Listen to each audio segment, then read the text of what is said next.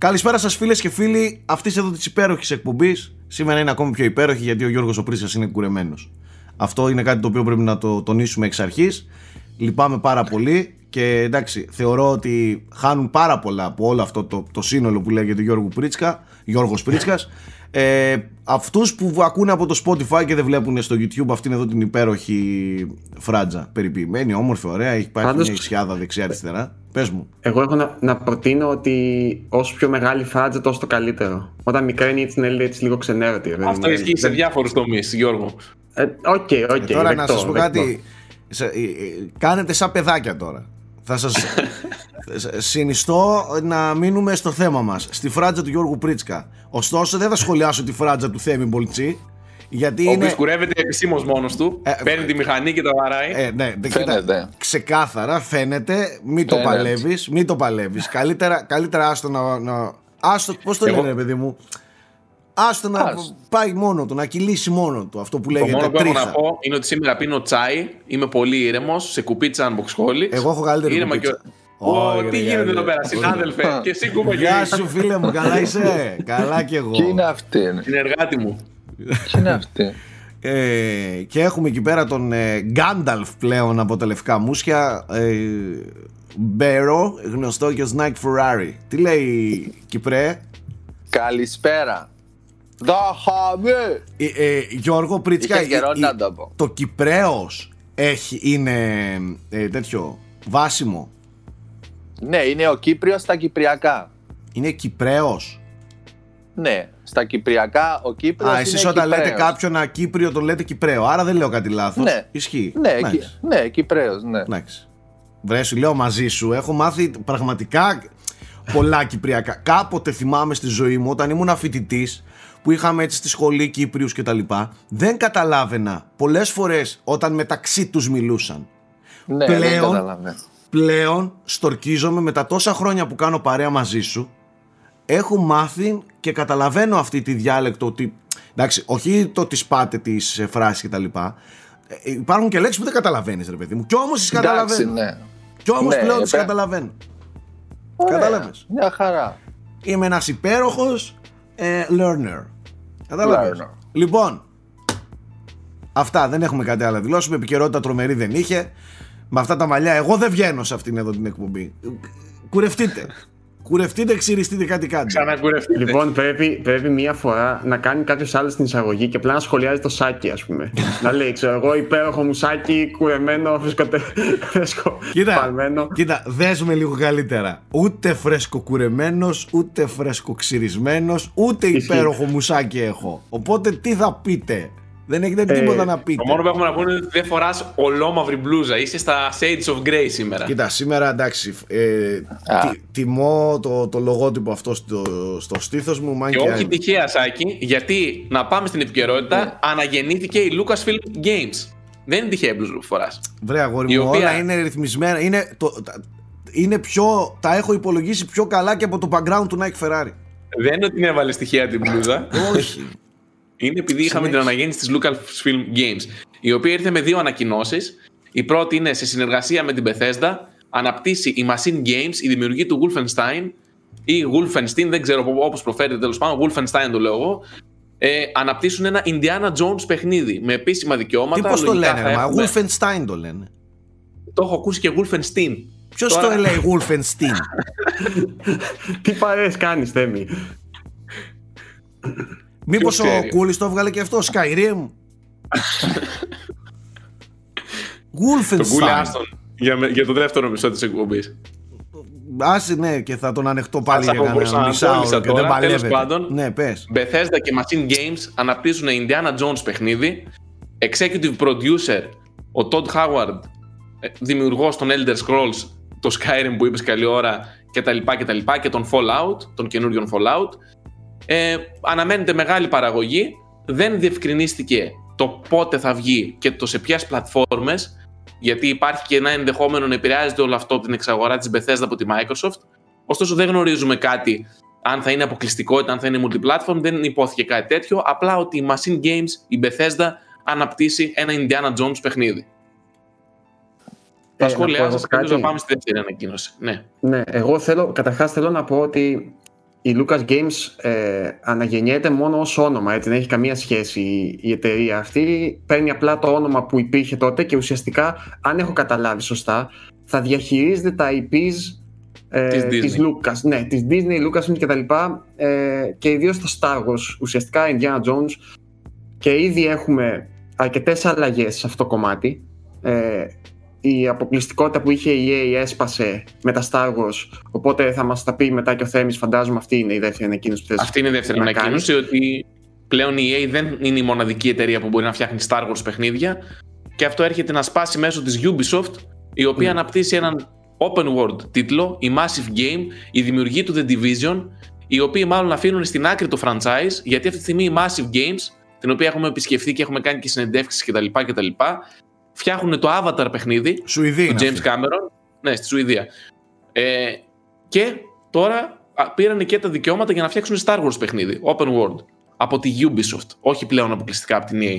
Οπότε βλέπουμε ότι η, η Lucas πλέον αναγεννήθηκε στα video games και δι- μοιράζει τα πνευματικά Ναι, Μπράβο. δικαιώματα. Τα διαχειρίζει της ουσιαστικά. Disney. Δεν έχει δι- δικιά της ομάδα ε, development. Αυτό καταλαβαίνω. Και Ωραία. εγώ αυτό έχω αντιληφθεί. Ναι. Είναι απλά μια στέγη, ας πούμε, κατά την οποία. σαν όπως έχει η οργανωτικό, Marvel ένα Studios και τα οργανωτικό team του, των franchises Μπράβο. της Lucas. Αυτό είναι. λοιπά. Ναι.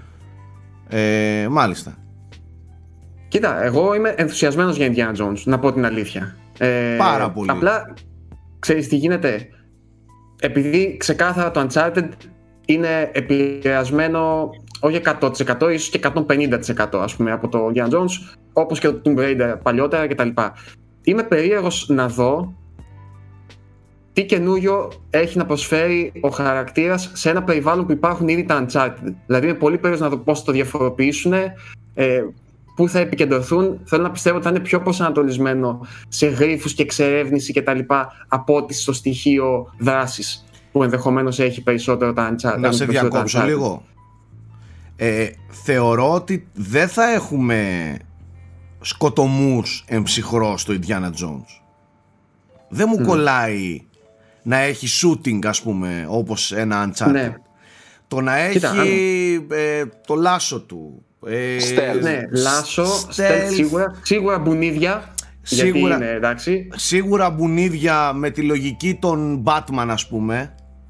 Α, ε, ναι, τέτοιου οκ. είδους μάχες και πολύ γρίφο, Ναι. εξερεύνηση, σκαρφάλωμα. Μπράβο. Ναι. Έτσι το βλέπω. Αυτό ελπίζω.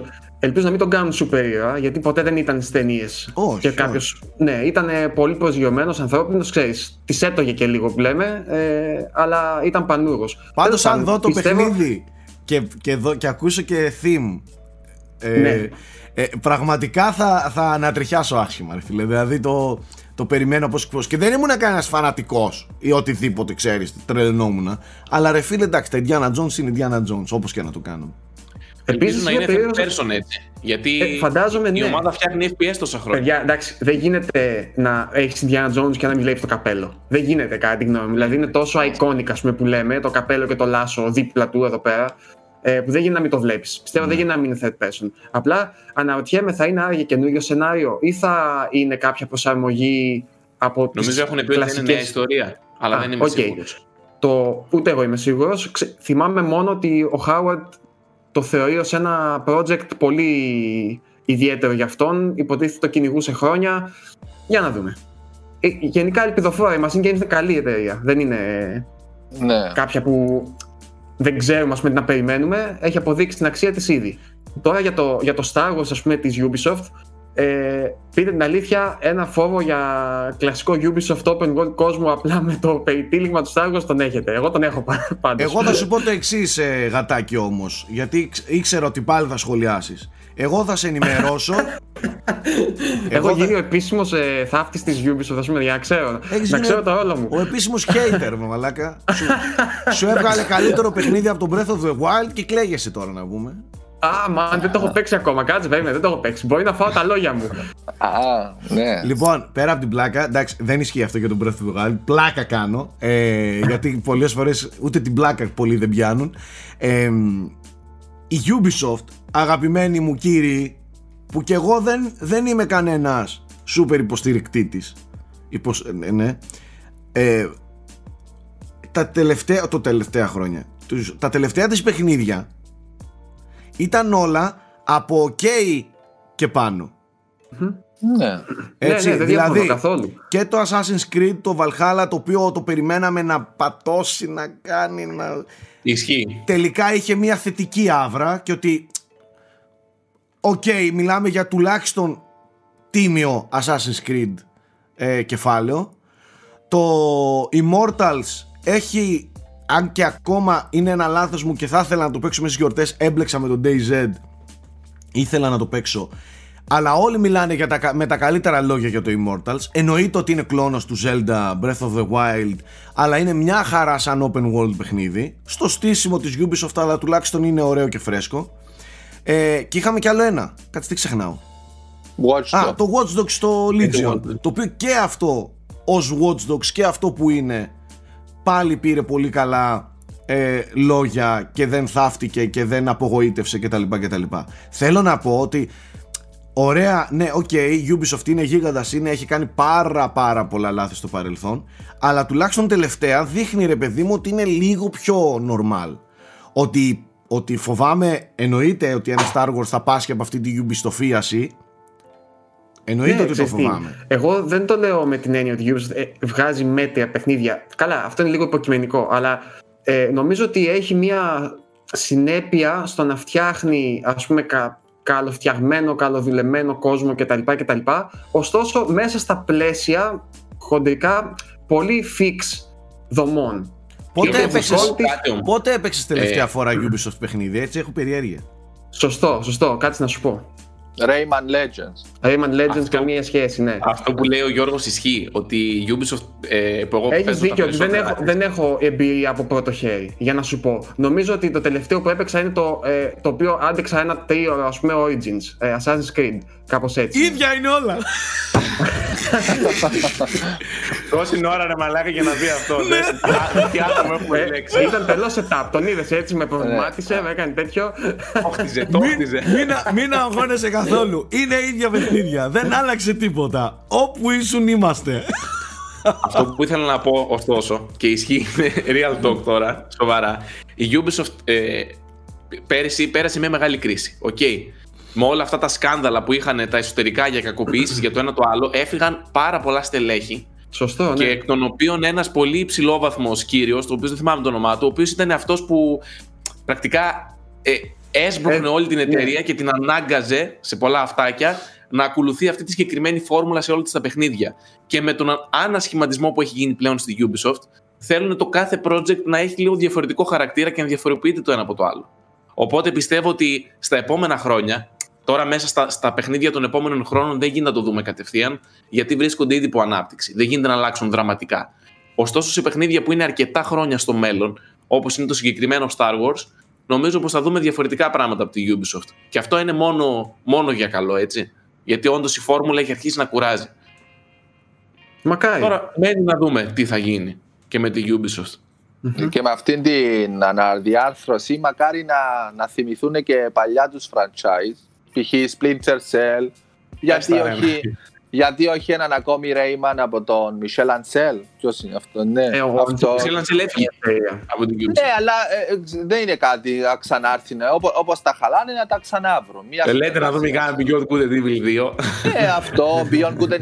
Να σου πω, ένα Prince of Persia, όχι αυτόν το remake, ένα πάλι ξανά από αυτά. Έχει, Γιατί τι έχει αυτό franchise. το remake; Ε, ε, το παίξαμε. Κάτι. Σήμερα Σήμερα είμαι, θα ξέρεις σε troll είμαι mode. σε troll mode σήμερα. Δεν αντέχω. ρε μαλάκα. Τι έχει αυτό, τι έχει. Τι έχει. Πού, πού, πού το ξέρεις. Πού το, πού το ξέρεις; Δεν ξέρω, εγώ θέλω έναν καινούριο.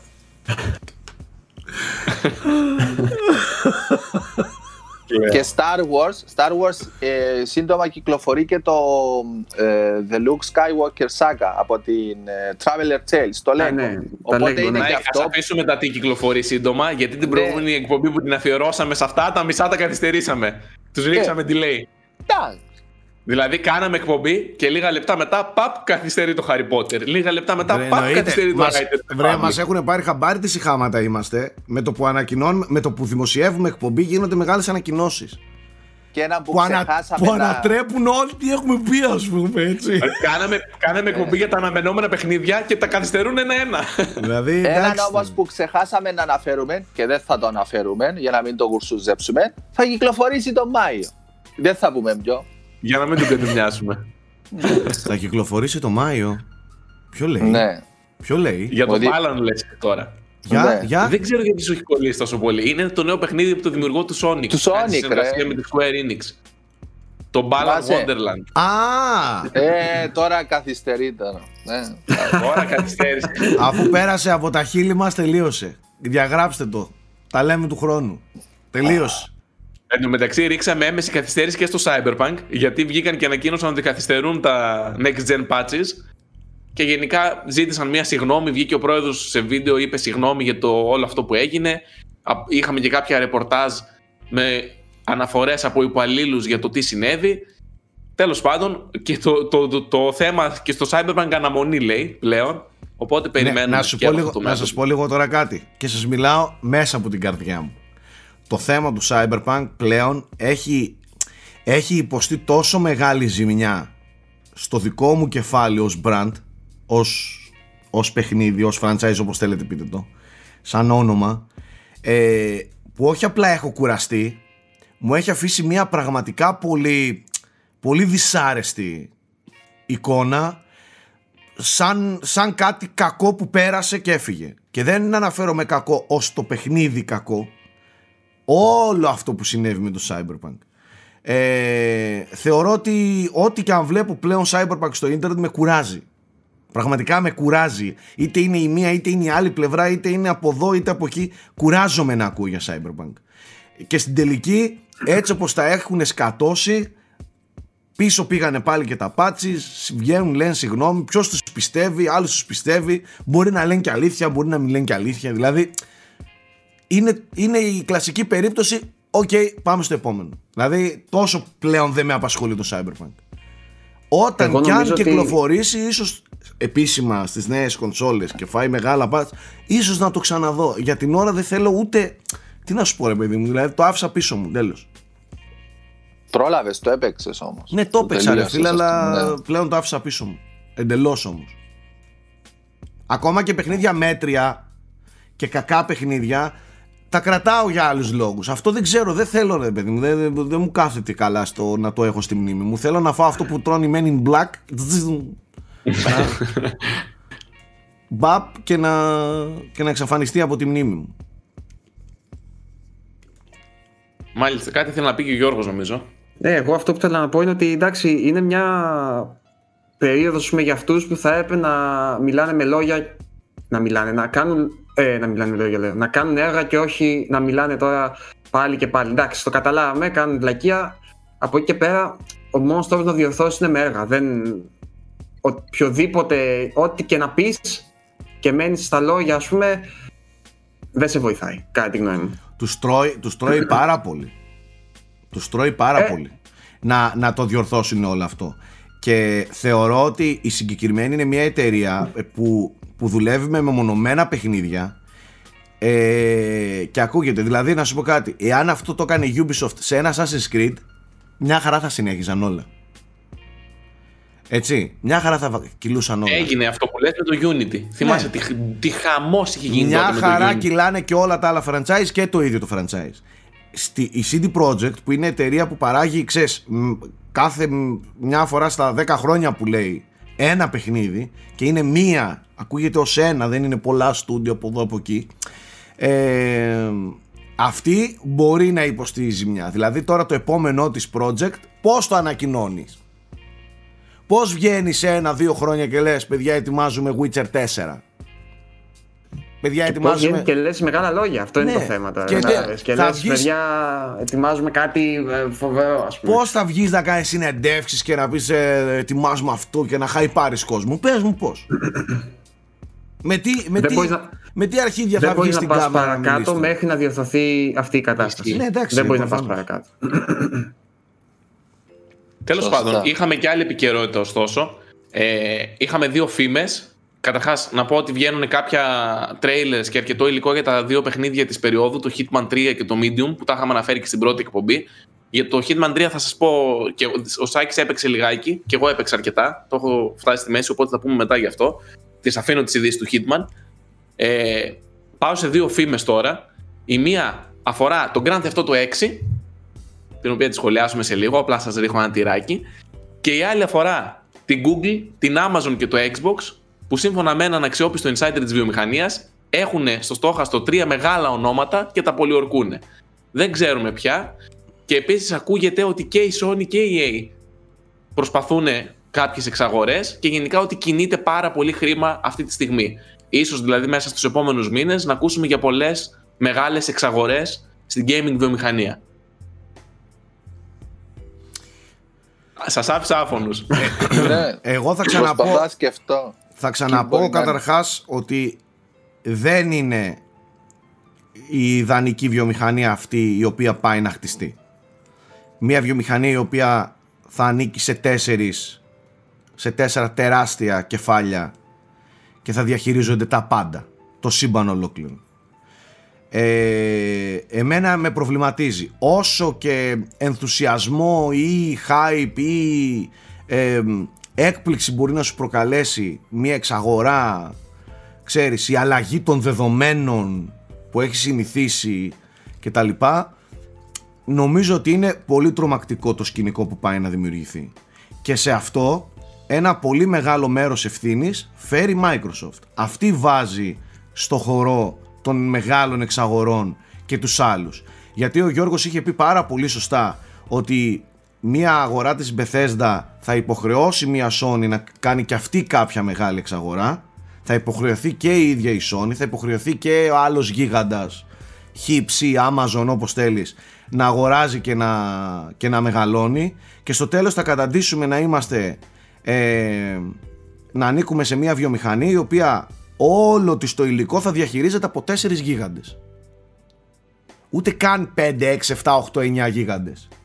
Από 4, μπορεί και από 3. Αυτό είναι τουλάχιστον ανησυχητικό. Θα μου πεις, έλα μωρέ, εντάξει, OK, okay, σιγά και τι έγινε, δίνουν ελευθερία κτλ. Δεν είναι ακριβώς έτσι. Πρέπει να παραμείνει η βιομηχανία όσο το δυνατόν όσο πιο ανεξάρτητη γίνεται. Και όταν μιλάμε για ανεξάρτητη δεν λέμε να παίρνει τα λεφτά από το κοινό ή με Kickstarter ή ξέρω εγώ με, με πωλήσεις. Ας γίνονται συμφωνίες. Ας γίνονται οικονομικά, οικονομικές συμφωνίες και πακέτα στήριξης και εξαγορές των franchises εξαγορές. Ξέρεις, έλα εδώ φτιάξουμε ένα Star Wars ή έλα εδώ φτιάξουμε ένα τέτοιο.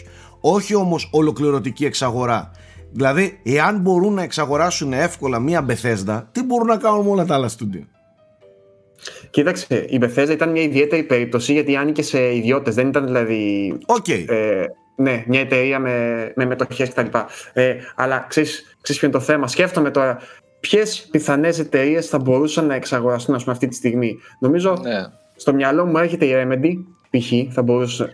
Η Remedy δεν είναι τόσο εύκολο να εξαγοραστεί, να ξέρεις. Λέω, λέω τώρα. Η σου μιλάω σαν... επιχειρηματική δεν το επιτρέπει τόσο εύκολα. Ναι, OK, okay, δεν διαφωνώ. Δεν έχω ιδέα για τα οικονομικά τους. Εγώ σου λέω τώρα, σαν μέγεθος, τι μου φαίνεται πιθανό, ας πούμε. Η Remedy θα μου φαίνονταν πιθανό. Η Platinum Games θα μου φαίνονταν πιθανό. Η From Software θα μου φαίνονταν πιθανό, ας πούμε. Το οποίο θα έκανε έτσι έναν ντόρο, άμα τα ενσωμάτωνε κάποια μεγάλη στο τέτοιο της. Τώρα από εκεί και πέρα η Bungie. Θα... Αυτό είναι Ότι θα αγοραστεί Bungie σύντομα. Bungie πίσω, ε. Επίσης, μην ξεχνάμε και το μεγαθήριο Tencent, ε, η οποία έχει ξεσκίσει ναι. την αγορά τώρα τελευταία. Η Tencent, ξέρεις πέρα από το ότι καταρχάς έχει μια πολύ μεγάλη συμφωνία με την Nintendo ε, για διανομή του Switch στην, ε, στην Κίνα, η οποία πιστεύω ότι δεν είναι τόσο για να πουλάει το Switch, όσο για να αποκτάει τεχνογνωσία για το πώς λειτουργούν ε, μεγάλες εταιρείες όπως η Nintendo, ας πούμε. Έχει προσπαθήσει εδώ και περίπου ένα-δύο χρόνια να χτίσει και development team μεγάλο παίρνοντας από, από παντού ταλέντα. Ε, δεν είναι καθόλου απίθανο, παιδιά, μέσα στα επόμενα χρόνια να, η Tencent να έχει ας πούμε, μια αρκετά μεγάλη ομάδα που θα πάει για AAA παραγωγές σε παγκόσμια κλίμακα, ας πούμε. Ήδη αυτό είναι το σχέδιό τους. Ενώ έχει βγάλει κάτι. Δεν έχει βγάλει, αλλά ήδη έχει AAA studio. ναι, αυτό λέω. Έχει AAA, που απευθύνονται ενώ δεν, κοινό δεν είναι απίθανο μέσα στα επόμενα χρόνια να γίνει ένας, από τους, ένας ακόμα βασικός παίκτης στο, σε αυτό το πεδίο. Γιατί, Γενικά ανεβαίνει πάρα πολύ η Κίνα στο development. Πάρα πολύ. Ναι, πάρα πολύ. Πάρα πολύ, πάρα πολύ. Θα δούμε πολλά πράγματα από εκεί, έχεις δίκιο. Τώρα ναι, δεν ξέρω και εγώ δεν είμαι πολύ υπέρ αυτής της, της ιδέας και για τη Sega ακουγόταν ότι υπάρχει περίπτωση. Το πιο χοντρό από όλα θα ήταν κάτι σε φάση Capcom ή σε φάση Square Enix να εξαγοραστούν, αλλά μιλάμε τώρα για γίγαντες, δεν ξέρω δηλαδή. Oh, να μου πεις... Η Square είναι πολύ μεγάλες πιστεύω. Ναι, η Square είναι πάρα πολύ μεγάλη. Ε, φαντάζομαι και Capcom είναι τώρα. Δεν ξέρω. Μία φήμη που είχε ακουστεί επίσης είναι ότι η Microsoft Konami. κάτι χοντρό ετοίμαζε με την Capcom, αλλά μετά βγήκε η επιτυχία του Monster Hunter World, το οποίο έφερε απίστευτα έσοδα στην εταιρεία και ε, έπεσαν στο κενό όλες, ε, όλες οι διαπραγματεύσεις. Δηλαδή άλλαξε το μέγεθος της Capcom πολύ ραγδαία. Τέλος πάντων, τώρα αυτά είναι φήμες και εικασίες. Εγώ πιστεύω ότι οι εταιρείες όλες έχουν πανικοβληθεί από την Amazon και την Google που έχουν 3 εκατομμύρια, όχι δισεκατομμύρια, έχουν 3 και άπαξ και το πάρουν πολύ στα σοβαρά και αρχίσει ο Jeff Bezos εκεί πέρα και κόβει τις επιταγές, θα δούμε όχι απλώς Bethesda εξαγορές, θα δούμε τρελά πράγματα. Ναι, και όλα αυτά ε, είναι λίγο ανησυχητικό να έρχεται κάποιος με τόσο μεγάλα όπλα. Και, και είναι εσύ... ανησυχητικό γιατί άμα άντε με μια Microsoft πες θα τα παίζεις και στο PC σου, αλλά με μια Amazon ή με μια Google θα τα παίζεις μόνο στο Stadia ή μόνο στο, στη streaming υπηρεσία της Amazon. Οπότε δεν ξέρω πόσο υπέρ είναι για μας πούμε, που στην Ελλάδα δεν υπάρχει καν ε, το Stadia. Καλά εντάξει, μέχρι να φτάσει στο επίπεδο θα έχουμε όλοι, αλλά... Ναι. Δεν ξέρω. Μένει Εμένα μ' άρεσε, η βιομηχανία που είναι λίγο πιο ανεξάρτητη. Λίγο ρε παιδί μου. Δεν είπαμε τώρα όλοι και τα λοιπά, αλλά και αυτό που πάει να χτιστεί δεν είναι και, δεν είναι και το καλύτερο. Τι να πω. Πάμε στα του GTA 6. Έχω δύο ειδισούλε. Η μία είναι παλιότερη, την οποία είχα ξεχάσει να την αναφέρω. Είναι από τις 29 Δεκεμβρίου, αλλά την κουμπώνω τώρα γιατί ανακαλύφθηκε πριν από λίγες ημέρες μία πατέντα της Take Two, η οποία η πατέντα, ε, τα ονόματα στα οποία είναι καταχωρημένη είναι από τον Director of Tech της Rockstar και τον Lead AI Programmer της Rockstar. Πρόκειται για μια πατέντα της Rockstar, η οποία καταχωρήθηκε μέσω της μητρικής εταιρείας Take-Two, που αφορά την AI του GTA 6, η οποία λέει ότι έχουν ετοιμάσει ένα πάρα πάρα πολύ προηγμένο σύστημα για την AI των NPC χαρακτήρων και συγκεκριμένα αυτό το σύστημα αφορά την οδήγηση, αυτό που ανακαλύφθηκε στην πατέντα, και μεταξύ άλλων λοιπόν ε, η διαχείριση την έχει το Cyberpunk αυτή την πατέντα. άμα τη διαβάσετε θα φρικάρετε, παιδιά. Πρακτικά λέει ότι ο κάθε NPC, το κάθε αυτοκίνητο θα έχει ξεχωριστό οδηγικό χαρακτήρα, θα φρενάρει, θα επιταχύνει, θα σταματάει εντελώς διαφορετικά το καθένα. Δεν θα πάνε όλα fix. Δηλαδή μπορεί να υπάρχει ένας τρελός στους δρόμους που να γκαζώνει, okay. ξέρω εγώ. Έχουν δώσει δηλαδή character traits, ας πούμε, σε. Ακριβώς. Ναι, Τους NPCs. Ναι, ε, ναι. Αν κάποιος θέλει να στρίψει δεξιά, θα πιάνει πιο νωρίς το σωστό ρεύμα για να φύγει από τον αυτοκινητόδρομο. Ή αν εσύ μπροστά, σαν παίκτης, κάνεις μποντιλιάρισμα, θα το καταλαβαίνουν οι NPCs και θα στρίβουν από το άλλο το δρομάκι. Και στο, και στο Cyberpunk γίνεται αυτό, ρε. Πριν, ναι. Δεν μιλάω να αποφεύγουν το εμπόδιο. Όλη η κίνηση θα αντιλαμβάνει ότι μπροστά υπάρχει μποντιλιάρισμα και θα πηγαίνει με, μέσα στην πόλη σε άλλο σημείο της πόλης. Και στο Cyberpunk γίνεται αυτό. Άμα σταματήσει στη μέση ενός ε, στη μέση ενός δρόμου, από Κάνει πίσω, μια στροφή από... 360 μοίρες και εξαφανίζονται τα μάξια. Αυτό δεν το είχα σκεφτεί. Αυτή είναι και αυτή μια λύση που, που καμιά φορά λειτουργεί στο Cyberpunk. αλλά, μέσα από τα μάξια. Αλλά μπορεί να, δεις, να γυρίσεις πίσω και να δεις 80 αυτοκίνητα στην ουρά να περιμένουν και ούτε ένα δεν κάνει, ξέρω εγώ. Και κάθονται όλοι υπομονετικά έτσι.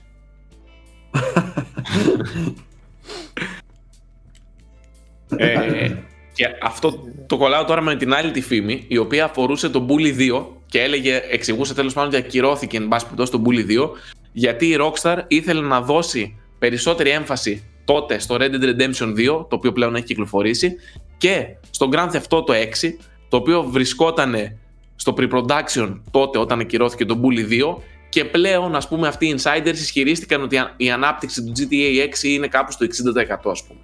60 με 70%. Και τώρα τελευταία γενικά ακούγεται τόσο πολύ ε, που νομ, μου μυρίζει σαν να είμαστε ψηλοκοντά σε κάποια αρχική ανακοίνωση. Ε, εγώ πάντως δεν το πιστεύω. Εγώ πιστεύω ότι το επόμενο παιχνίδι της Rockstar. Θα είναι φήμες, έτσι. Ναι, ναι. Πιστεύω ότι το επόμενο παιχνίδι της Rockstar δεν θα είναι Grand Theft Auto. Θα είναι κάτι άλλο. Κάτι ολοκένουργιο; Όχι απαραίτητα. Μπορεί να είναι, δεν ξέρω αν θέλει να επαναφέρουν το Manhunt, δεν πιστεύω. Manhunt, Ούλη. The Warriors. Το Tennis. Warriors, ναι ρε φίλε. Πώς τα λένε τα άλλα τα Όλα ρε. Όλα ρε. ναι, Midnight, Midnight Club. Ρε, ναι. όλα φέρτε τα. Όλα τα παιχνίδια της Rockstar φέρτε. Φέρτε μου ένα Manhunt τώρα εδώ πέρα. Μάρκα, εντάξει. Ε, πότε, πότε βγαίνει και το, το, έχει βγει το GTA στο PlayStation 5, ναι. Ε; Όχι, όχι, δεν έχει βγει. Όχι, θα βγει α. φέτος. Ε, αυτό λέω. Εντάξει, τι, δε, ε, είμαστε πιστεύω καλυμμένοι ότι την με- επόμενη πενταετία. Πιστεύω ότι τόσα λεφτά που βγάζει το GTA Online δεν παίζει να, να το αφήσουν έτσι. Θα, θα βγει GTA 6 αυτή τη γενιά. Δηλαδή, τι στο καλό. Τι σχέση Ε, έχει οκ, το 6 με σίγουρα το θα online. βγει κάποια Θα, στιγμή. θα βγει να το αντικαταστήσει. Δηλαδή, μόλις πέσουν τα έσοδα του GTA Online λίγο, φραφ θα σου πει φέρει το GTA Online 2 να γίνει ο χαμός. Δεν ξέρω αν θα πέσουν σύντομα. Μιλάμε για ένα τεράστιο κοινό έτσι, του, του GTA Online. Τέλος πάντων, Σίγουρα, πάντως ναι. εγώ ξέρεις- ξέρεις Έχουμε γιατί στο κάποιο λέω. νούμερο, παιδιά. Πόσους active players, ας πούμε, έχει το GTA Α, όχι. Online; Δεν- εγώ Έχουμε δεν έχω. κάποιο νούμερο. Δεν έχω στατιστικά εύκαιρα, αλλά είναι τεράστιο σίγουρα. Απλά όσο ήταν κάποτε δεν είναι. Έτσι υποθέτω. Τι να σου πω. Πάντως, αν θυμάμαι καλά, γιατί πρόσφατα το διάβαζα, το GTA 5 φαντάζομαι λόγω του online ε, ήταν πάλι στην, στην Ευρώπη τριτό. Τέταρτο. Το 2020. ε, ναι, για το 2020. Δηλαδή, ε, 7 χρόνια μετά πάμε στον 8ο, ξέρω εγώ. Πάμε Και τρίτη παραμένει- γενιά. ναι, ήταν το, το τρίτο πιο πουλημένο παιχνίδι, ας πούμε, στο, στη Μεγάλη Βρετανία. Τέλος πάντων, εγώ είμαι περίεργος να δω, και- γιατί και στη Rockstar έφυγε ένα πολύ μεγάλο κεφάλι, το οποίο έδινε κατεύθυνση ξεκάθαρα. Ε, αυτός λίγο πριν φύγει στην εντεύξη του για το Red Dead είπε δεν μπορώ να φανταστώ σε αυτό το κλίμα να βγάζουμε GTA 6 ή ποιος τρελός ας πούμε, θα έκανε GTA 6 οπότε δεν πιστεύω ότι είναι τόσο μπροστά ας πούμε, η ανάπτυξη. Πιστεύω ότι είναι ακόμα σε μια φάση ε, προ- pre-production. Τώρα μπορεί. Μπορεί. να κάνω και λάθος. Πάντως, πάντως είναι πολύ ενθαρρυντικό που έστω στο επίπεδο φημών ε, τα πρώτα πράγματα που φημολογούνται αφορούν ε, την AI. Και θεωρώ, Και πολύ εξελιγμένα συστήματα έτσι. ακριβώς, και θεωρώ ότι εάν υπάρχει κάτι, τα έχουμε πει πολλές φορές, εάν υπάρχει κάτι που, που πρέπει όλα αυτά τα μεγάλα στούντιο που φτιάχνουν open world παιχνίδια και κόσμους που πρέπει να επενδύσουν δεν είναι ούτε στη- στο φωτορεαλισμό ούτε τίποτα. Είναι ξεκάθαρα στην AI. Δηλαδή αν δείτε ε, ακόμα και τις προσπάθειες που έχει κάνει η Rockstar με το Red Dead ας πούμε, το 2 φαίνεται ότι το παλεύει και προσπαθεί να φέρει κάτι εντελώς φρέσκο, νέο και σύγχρονο στο, στο gaming. Εκεί πρέπει πλέον, τέτοιες φήμες πρέπει να ακούμε, για τέτοιες πατέντες πρέπει να ακούμε. Όχι για το πώς θα τρέχει σε 240 fps μία μηχανή ή πόσες αντανακλάσεις θα έχει. Εκεί είναι όλη η ουσία πλέον του gaming. Φτάσαμε πάρα πολύ κοντά στο φωτορεαλισμό. Φτάσαμε πάρα πολύ κοντά στη, στο απόλυτα όμορφο. Στο απόλυτα... Πρέπει να δεις Άκη, και το νέο τέλειο. τρέιλερ του Project Mara της, ε, της ε, Ninja Theory. Θα πάθεις σοκ με τα γραφικά. Το είδα. Μιας και μιλάς για φωτορεαλισμό. Τα είδα όλα. Ναι, και είναι, απλά. είναι κάτι που θα το συζητούσαμε. Θε- Και θέλω κι άλλο ένα τρέλερ να συζητήσουμε για το Atomic Heart. Απλά είναι, λέω, πολύ ενθαρρυντικό για ένα GTA αντί να ακούσεις ότι θα έχει 8, οχταπλάσιο.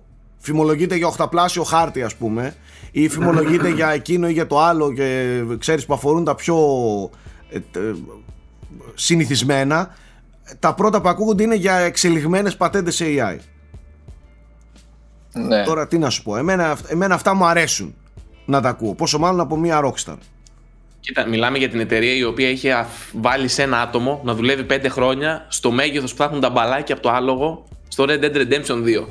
Οπότε σίγουρα πιστεύω ότι το GTA που είναι το μεγαλύτερο franchise τους και ένα από τα μεγαλύτερα franchises γενικά τη βιομηχανία της ψυχαγωγίας θα δούμε Κανονικά.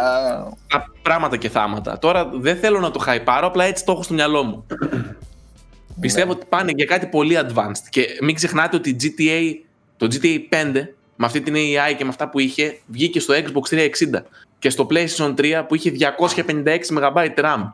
Και τώρα το GTA Ναι, ρε, 6 τι συζητάμε. σχεδιάζεται κατά βάση με τη νέα γενιά κονσολών που έχει 16 GB RAM, όχι 256. Δεν έχουμε κάτι να συζητήσουμε σε αυτό, εντάξει. Τέλος πάντων. Λοιπόν, Πιστεύω σε κάτι μεγάλο. Α συνεχίσουμε. Κάτι ακόμη που ανέφερα και πριν και θέλω λίγο να το κουβεντιάσουμε. Είναι για το πόσο πολύ με έχει πορώσει, δεν ξέρω αν αυτή η μουσική του Mick Gordon, αλλά πόσο πολύ με έχει πορώσει το νέο τρέιλερ του Atomic Heart από την Mindfush, Mindfuzz, Mind, mind... Είναι Ρώσοι, εν πάση περιπτώσει. όχι, Mantfish. Mantfish, έτσι λέγεται. Ε, τέλος πάντων, ρώσικο στούντιο, το οποίο δεν έχει κάποιο ιστορικό, αλλά έχει μαζί της ε, Mick Gordon.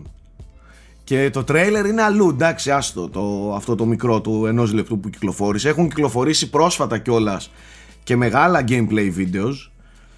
Δεν ξέρω ρε παιδιά, εμένα αυτό το παιχνίδι μου αρέσει πάρα πολύ. Έχει μία μίξη Bioshock, ε, μίξη ε, Prey, μου φέρνει σε κάποια σημεία. Εχθρούς αυτούς τους μικρούς. Μίξη ε, και άλλα παιχνίδια της Arcania ρε παιδί μου. Έχει αυτό το στυλάκι. Δεν ξέρω το λατρεύω αυτό που βλέπω. Πανέμορφο γραφικά φαίνονται εκπληκτικά με ray tracing. Δεν ξέρω τι να πω. Και είναι Unreal Engine 4 αυτό. Ε, Σοβιετικό σάκι Σοβιετικό και σάκι πάνε πακέτο εντάξει, ναι, εντάξει. το, το, το concept του και το, το όλο το setting το, το λατρεύω και πολύ πολύ ιδιαίτερο design. Δηλαδή και το art direction είναι πάρα πάρα πολύ ιδιαίτερο. Δεν είναι το κλασικό σοβιετικό. Έχει μία μίξη ρε παιδί μου, λίγο απ' όλα, λίγο και πολύ ψυχεδελικό σε σημεία. Είδα στο gameplay, είδα και ένα 18 λεπτό gameplay, horror στοιχεία, πολύ δράση, εξερεύνηση, ε, psycho στοιχεία τύπου Bioshock. Δεν ξέρω, μακάρι να μην πέσουμε έξω και να είναι όντως τόσο καλό παιχνίδι όσο δείχνει το συγκεκριμένο. Αυτά. Αυτό αναμένεται φέτος έτσι. FPS είναι από κάτι Ρώσους και μένει να το δούμε φέτος. Ε, Για φέτος, δεν ξέρω αν θέλετε να σχολιάσουμε άλλη επικαιρότητα. Είχαμε και το τρελεράκι του Project Mara από τη Ninja Theory που εστίαζε κυρίως στα γραφικά. Ε, και εντάξει, είχε ειδισούλε, αλλά εντάξει, όχι ο κόσμος συνταρακτικά πράγματα. Θέλω να μιλήσω για το Hitman, γι' αυτό δεν κρατιέμαι και θέλω να την προσπεράσουμε την επικαιρότητα. Πάμε δεν νομίζω να έχει κάτι άλλο, οπότε ναι. Ε, άρα πάμε now playing και εγώ να πω ότι παίζω Hitman και ότι είμαι ερωτευμένος. Αυτό έχω να δηλώσω. Έχω φτάσει στη μέση του παιχνιδιού, έχω παίξει τα τρία πρώτα επίπεδα. Ε, δεν, δεν μιλάμε για εξέλιξη από το 1 στο 2, από το 2 στο 3. δεν έχουν γίνει συνταρακτικά πράγματα. Η δομή είναι όπως ήταν και στην πρώτη σεζόν του Hitman. OK, okay, πρακτικά είναι η ίδια φόρμουλα, η ίδια συνταγή. Απλά νομίζω πως με κάθε νέα σεζόν η IO Interactive βελτιώνει το όλο και περισσότερο και δίνει έμφαση σε, σε πράγματα που έχουν ε, σημασία. Όχι στο να εμπλουτίσει κι άλλο το παιχνίδι με νέους gameplay μηχανισμούς, το οποίο είναι χρήσιμο πολλές φορές, αλλά δίνει έμφαση στο level design, ε, στην περιβαλλοντική αφήγηση, σε τέτοια στοιχεία, που πιστεύω ότι το βοηθάνε πάρα πάρα πολύ το κάθε επίπεδο.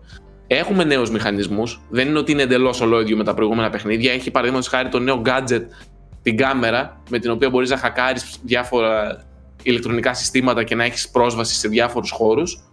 Ε, υπάρχουν επίσης τα precision shortcuts, τα οποία θυμίζουν λίγο souls και βοηθάνε στο replayability. Δηλαδή, κάποιες συγκεκριμένες πόρτες μπορείς να τις ανοίξεις και την επόμενη φορά που θα παίξεις το επίπεδο θα είναι ήδη ανοιχτή αυτή η πόρτα και θα έχεις γρηγορότερα πρόσβαση σε ένα σημείο. Όπως γίνεται στα souls πάνω κάτω.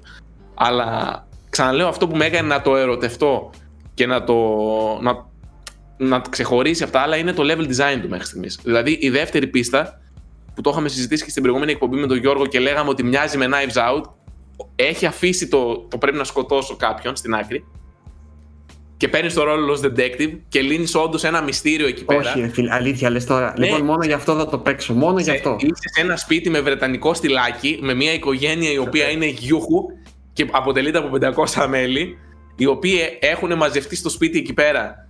Ε, γιατί έχει, έχεις, η μάνα τους έχει σκηνοθετήσει το θάνατό της, αλλά δεν έχει πεθάνει. Και πας εκεί για να καλύψεις ότι έχει πεθάνει κάποιος άλλος. Και σε, σε λένε, ντύνεσαι detective, και ο butler του σπιτιού, ο οποίος περιποιείται το σπίτι, σου λέει λύσει το μυστήριο. Και πας τώρα με τους μηχανισμούς του Hitman, μπαίνεις κρυφά στο δωμάτιο του καθενός, ψάχνεις στοιχεία, μιλάς με τον έναν, διασταυρώνεις από τον άλλον και λες τι Πολύ ενδιαφέρον. Αυτό ακούγεται πολύ ωραίο, ας πούμε. Και, και είναι αρκετά διαφορετικό. Είναι όντως αρκετά διαφορετικό.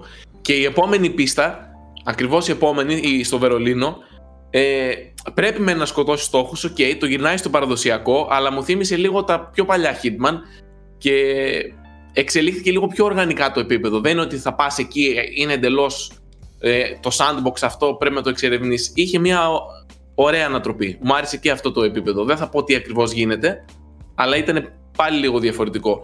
Γενικά, έχουν πάρει τα καλά στοιχεία των Hitman και τα εξελίσσουν με ωραίους και ουσιαστικούς τρόπους μέσω του level design και μέσω των ιδεών τους.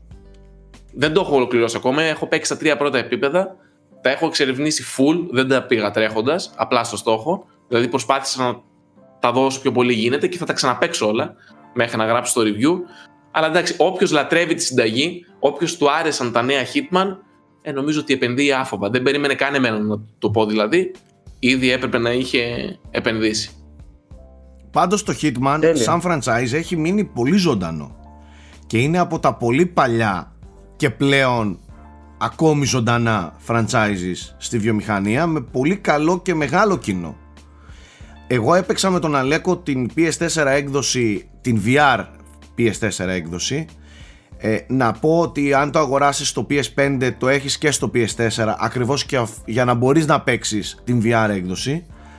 Ωστόσο πρέπει να κατεβάσεις έξτρα το παιχνίδι δεν υπάρχει VR στην PS5 έκδοση δηλαδή με, τη, με τα γραφικά του PS5 και τα λοιπά πρέπει να παίξεις αναγκαστικά την PS4 τώρα το VR κομμάτι του OK okay, είναι ένα gimmick ωραίο ενδιαφέρον έχει πλάκα ε, mode. Δεν νομίζω ότι είναι ικανό να σε κρατήσει για ολόκληρο το παιχνίδι. Δεν, δεν δουλεύει τέλεια έχει κολλήματα έχει έχει προβλήματα αλλά, αλλά έχει πλάκα και το είδατε στο, στο Let's Play με τον Αλέκο ε, ωραία προστίκη όχι όμως κάτι ξέρεις που θα φέρει ήρθε για να μείνει στα Hitman και πλέον το παιχνίδι παίζεται έτσι αυτό που έχω εγώ να παρατηρήσω είναι ότι με κούρασε λιγάκι και δεν έχει να κάνει με το VR. Παίξαμε την πρώτη πίστα με τον Αλέκο. Με κούρασε λιγάκι που έχει τόσες χιλιάδες επιλογές πλέον για το τι θα κάνεις και πώς θα το κάνεις. Δηλαδή από τη μία είναι πολύ ωραίο και ευχάριστο που σου δίνει τόσες πολλές επιλογές. Από την άλλη νομίζω ότι σε παραβοηθάει πλέον. Δηλαδή κάποτε στο, τα Hitman ήταν λίγο πιο ζώρικα ως προς το τι τελικά θα ακολουθήσεις και πώς θα, τι θα επιλέξεις. Εδώ... Συμφωνώ Σάκη και να ξέρεις ότι βοηθάει πάρα πολύ να το παίξεις το δύσκολο. Άμα αυτό, παίξεις, παλιά η δυσκολία. Αυτό που λέω Σάκη ισχύει. Στην μεσαία δυσκολία, ε, η οποία είναι και αυτή που προτείνει το παιχνίδι από μόνο του, έτσι. Έχει τα stories τα οποία πρακτικά σε καθοδηγεί. Ε, Μπορείς δηλαδή να τους σκοτώσεις με μοναδικούς τρόπους π.χ. στην πρώτη πίστα στο Ντουμπάι ε, ε, σκοτώνεις ένα μεγιστάνα και μπορείς να πας να βάλεις βόμβα στο μπαστούνι του γκολφ που παίζει και όταν πάει να παίξει γκολφ, όπως είναι το κλεισέ να παίζουν οι πλούσιοι, εκρήγνεται το, το μπαστούνι που παίζει και πεθαίνει. Okay. Για να την ξετυλίξεις αυτή την ιστορία, μπορείς να ακολουθήσεις ένα story το οποίο σε κατευθύνει το παιχνίδι. Πας, κάνεις αυτό, κάνεις αυτό, με εικονίδια. OK. Okay. Αν τα κλείσει όλα αυτά και το ανακαλύψεις οργανικά, είναι πολύ πολύ πιο διασκεδαστικό. Γιατί ε, ε, εγώ αυτό το βρήκα οργανικά τη συγκεκριμένη τέτοια. Δηλαδή, εξερευνώντας την πίστα, άκουσα μία υπάλληλο η οποία δούλευε στον τομέα της καθαριότητας, στο συγκεκριμένο ουρανοξύστη, και η οποία έλεγε, ας πούμε, ότι σχεδίαζε, ξέρω εγώ, να κάνει κάτι τέτοιο και που έχει κρύψει το εκρηκτικό και αυτό. Και μπορούσες να το ακούσεις και να το καταλάβεις και να πας το κάνεις μόνος σου. Αλλιώς σε πήγαινε το παιχνίδι από το χεράκι. Οπότε Εκεί, ισχύει. Εσύ έπαιζες σε πιο, στην επόμενη δυσκολία. Ναι, είναι, και θεωρώ είναι πολύ πιο απολαυστικό να το παίξεις με κλειστά τα βοηθήματα. Τέλος πάντων, αυτό, αυτό λίγο με, με, με ξυνίζει λίγο, λίγο στα Hitman που είναι όπου και αν κοιτάξει έχει ένα βοήθημα. Ό,τι και αν δεις γίνεται highlight και μπορείς να το χρησιμοποιήσεις, ρε παιδί μου. Τα πάντα, τα πάντα. Ό,τι, ό,τι υπάρχει στο χώρο δίπλα σου, με κάποιο τρόπο μπορείς να το χρησιμοποιήσεις για να φτάσεις, ας πούμε, στο, στον τελικό στόχο. Τέλος πάντων, όπως και να έχει, Hitman είναι πολύ. Μ' αρέσει πολύ και το στυλάκι του. Μ' αρέσει πολύ που, που σε σέβεται ως αγοραστή του νέου παιχνιδιού και σου δίνει και όλο το υπόλοιπο να ξέρεις τι σου γίνεται. Ε, με βίντεος, ε, the story so far και τέτοια πράγματα. Ε, μπορείς να μεταφέρεις τα save σου, να μεταφέρεις επιλογές σου από τα προηγούμενα παιχνίδια Εμένα αυτό μου αρέσει πάρα πολύ. Τέλος πάντων, μεγάλη κυκλοφορία, ό,τι πρέπει για, για αρχή της ε, χρονιάς Εγώ θα Και το να τον- παίξω 100% κανονικά όχι VR εννοείται και θα το... Είναι δηλαδή το επόμενό μου παιχνίδι αυτό και το The Medium. Αυτά τα δύο είναι που έχω βάλει τώρα στο στόχαστρο. Ένα τελευταίο που- που, που εκτίμησα ακόμη περισσότερο τώρα που το παίζω στο Series X είναι το πόσο καθαρή σχεδιαστική ε, γλώσσα έχει αυτό το παιχνίδι. Είναι πολύ μοναδικό σχεδιασμός του. Δηλαδή είναι πανέμορφα τα γραφικά, αλλά έχουν ένα λίγο πιο καθαρό στυλ. Ναι, κατάλαβα τι λες. Έχει πολύ λεπτομέρεια, αλλά έχει αυτά τα, τα έντονα bold γράμματα με, την πολύ καθαρ, με τις πολύ καθαρές γραμματοσυρές. Ε, όλη- όλο το, το art direction εστιάζει στη- στην, στο να είναι πολύ ξεχωριστό το κάθε τι Α. στο περιβάλλον. Περίμενε λίγο. Γιατί υπάρχει ένας όρος γι' αυτό. Λέγεται readability, δηλαδή αν είναι ευανάγνωστο. Αλλά έχει να κάνει με το art direction και το πώς με ας πούμε μικρά οπτικά cues μπορεί να σε βοηθάει και να, να αντιλαμβάνεσαι τι είναι interac- interactive ε, αντικείμενο στο περιβάλλον. Και λίγο να κατευθύνει το βλέμμα σου. Είναι πολύ σημαντικό ένα παιχνίδι να είναι clean, όπως λες και εσύ. Είναι πάρα Δηλαδή- πολύ clean. Γιώργο, νομίζω θριαμβεύεις αυτό το κομμάτι. Και ειδικά Ναι. τώρα που είναι Crystal 4K native, λες τα, τα πιο καθαρά παιχνίδια που παίζει. Δηλαδή δεν σε μπουκώνει. Και το, Ναι, όχι, το εγώ, λέω αυτό που λέω πάντως δεν δεν έχει καμία σχέση με το τεχνικό κομμάτι. Έχει να Ναι, κάνει ναι, καθαρά με την. Πώς να να το είναι πω; συνδυασμός και των Εμπειρία. δύο. Γιατί Από είναι αυτό- και από- εξαιρετικά τα γραφικά. Ναι, οκ, στη συγκεκριμένη περίπτωση. Δεν έχει να κάνει με Ε, γραφικά, ξέρω τι λέει. Από αυτό πας και ναι. άσχημα το Nioh 2 ας πούμε. Το Nioh 2 δεν, δεν είναι ευανάγνωστο, δεν είναι readable Ναι. εύκολα στο κεφάλι σου. Δεν ξέρω. Όπως Εντάξει, θέλει για μένα, ας πούμε, το δοκτοράτο. μεγαλύτερο πρόβλημα που είχα πρόσφατα ήταν με το Red Dead Redemption 2. Το οποίο όταν πήγαινα, ας πούμε, σε ένα camp, δυσκολευόμουν να ξεχωρίσω ακόμα και τους χαρακτήρες από τα δέντρα, ξέρω εγώ. Επειδή είχαν παρόμοια χρώματα, παρόμοια τέτοια, ήταν, ήταν δύσκολο να το διαβάσεις. Ε, αριστούργημα σε αυτό είναι το Zelda, ας πούμε, το Breath of the Wild. Το Τι οποίο θα έλεγες χρησιμοποιεί μωρέ, τι πολύ θα απλές- έλεγες, τι θα έλεγες. πολύ απλές γραμμές. Όχι, το, το εννοώ. Αλλά το βοηθάει το art direction του. Δηλαδή μπορείς να ξεχωρίσει από, από χιλιόμετρα μακριά τι είναι ο καθένας. Ισχύει, ισχύει, Ναι, ισχύει, ισχύει. Έχει χαρακτηριστικά ε, περιγράμματα. Ναι, ε, χρησιμοποιεί αντιθέσεις πολύ ωραία στα χρώματα για τους εχθρούς κτλ. Δηλαδή είναι πολύ, πολύ ευανάγνωστο. Το art direction άλλωστε δεν είναι εκεί μόνο για την ε, οπτική και ε, την ομορφιά ενός Φυσικά. κόσμου. φυσικά. Το art direction λειτουργεί και ως κινητήριος μοχλός για τους υπόλοιπους μηχανισμούς ενός παιχνιδιού. Είναι πολύ σημαντικό. Δεν είναι μόνο το, το φαίνεστε ναι, ναι. σε ένα παιχνίδι. Και Το αν σου υπάρχουν αρέσει πολλά ή όχι. παιχνίδια που Πρέπει σε να κουράζουν, δουλεύει, που λέει πρέπει και να ο Σάκης. λειτουργεί. Γιώργο, αυτό το παρατήρησα στο Hitman γιατί ήμουνα σε μια πίστα σε ένα κλαμπ το οποίο είχε μέσα, μπορεί να είχε 200 NPC. Θέμη μας και πάλι είπες όλες τις καταλάβαινες πίστες ρε τέλεια. μαλάκα. Μας έχει Τι; σποϊλάρει το, τον κόλο μας. Εντάξει, μαλάκα τι spoiler, έχει ένα κλαμπ. Μας είπες για, για γκολφ, μας είπες για κλαμπ, μας είπες για... Το golf είναι ένας τρόπος να σκοτώσεις ένα στόχο στην πρώτη πίστα. Για ρε μαλάκα, δεν έχω δει και Βρετανία, όλο το μας trailer. είπες για Knives Να- Out, σταμάτα. Να πεις είναι Πάντως- και πολλές οι πίστες, πέντε είναι. Δηλαδή, Εδώ, εντάξει. κράξε ρε Νάικ, κράξε λίγο. Κράξε λίγο που μου έχουν μόνο πέντε πίστες 69-99. Αυτό ναι, αυτό είναι φάουλ για μένα. Δηλαδή κάποιος που ακολουθάει τη σειρά και έχει και το ένα, έχει και το δύο. Σοβαρομιλούμε. Πέντε πίστες για 59-99. Όχι. Είναι Όχι. πολύ λίγο. Άσχετα το Εκεί που πόσο είχαμε κάνεις να τις 8, ολοκληρώσεις. 10, 12, 5. Τι είναι, expansion; Τι είναι; 59-99 expansion, 5 πίστες. Εγώ νόμιζα, ό- όταν μου το είπε ο Θέμης, εγώ νόμιζα ότι είναι πάλι επεισοδιακό και λέω εντάξει, άστο όταν ολοκληρωθεί. Ε, αυτές είναι. Τι 5, 59-99.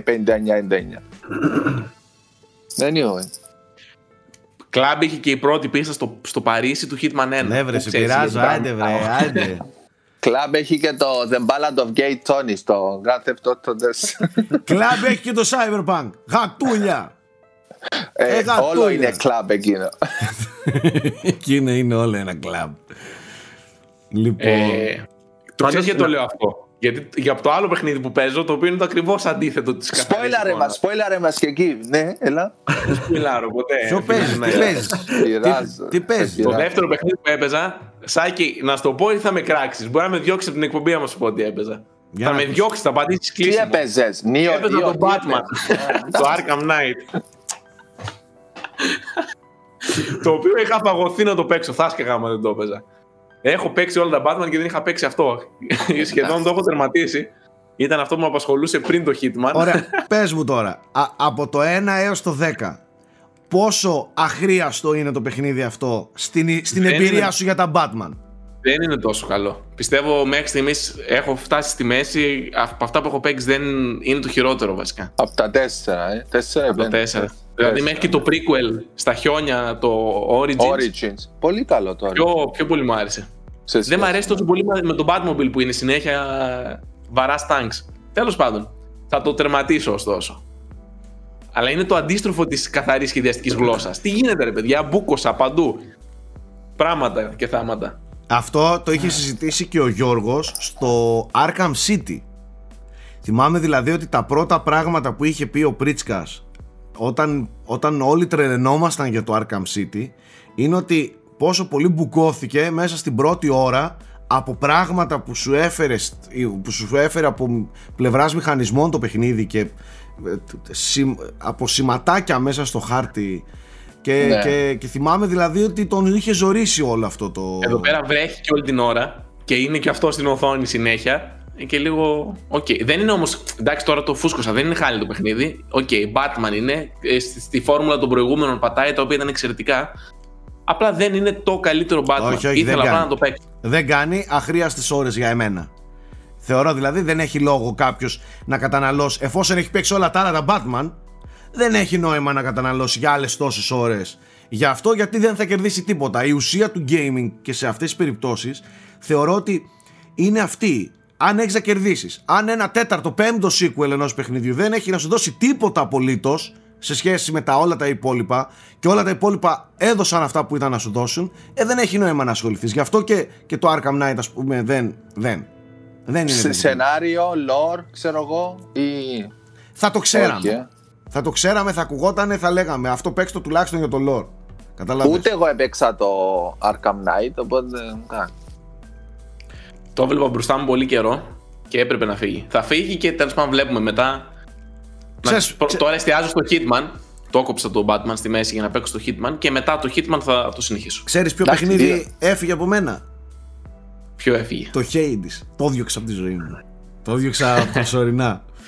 Λοιπόν, το τελείωσα. Έκανα δύο εξόδους. Ξέρω ότι δεν τελείωσα.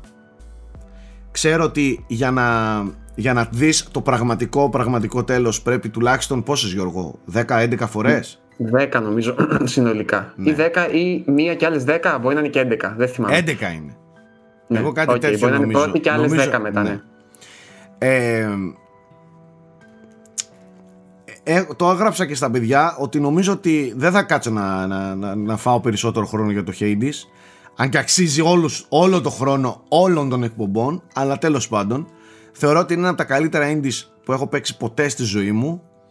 Είναι πανέξυπνο. Λάτρεψα και το τέλος του και έτσι όπως δόθηκε. Ακόμα παρόλο που είναι αριστουργηματικό στο κομμάτι των μηχανισμών και του gameplay θεωρώ ότι είναι το ίδιο αριστουργηματικό και στο κομμάτι της αφήγησης. Είναι, αυτοί οι άνθρωποι πρέπει να πάρουν λεφτά.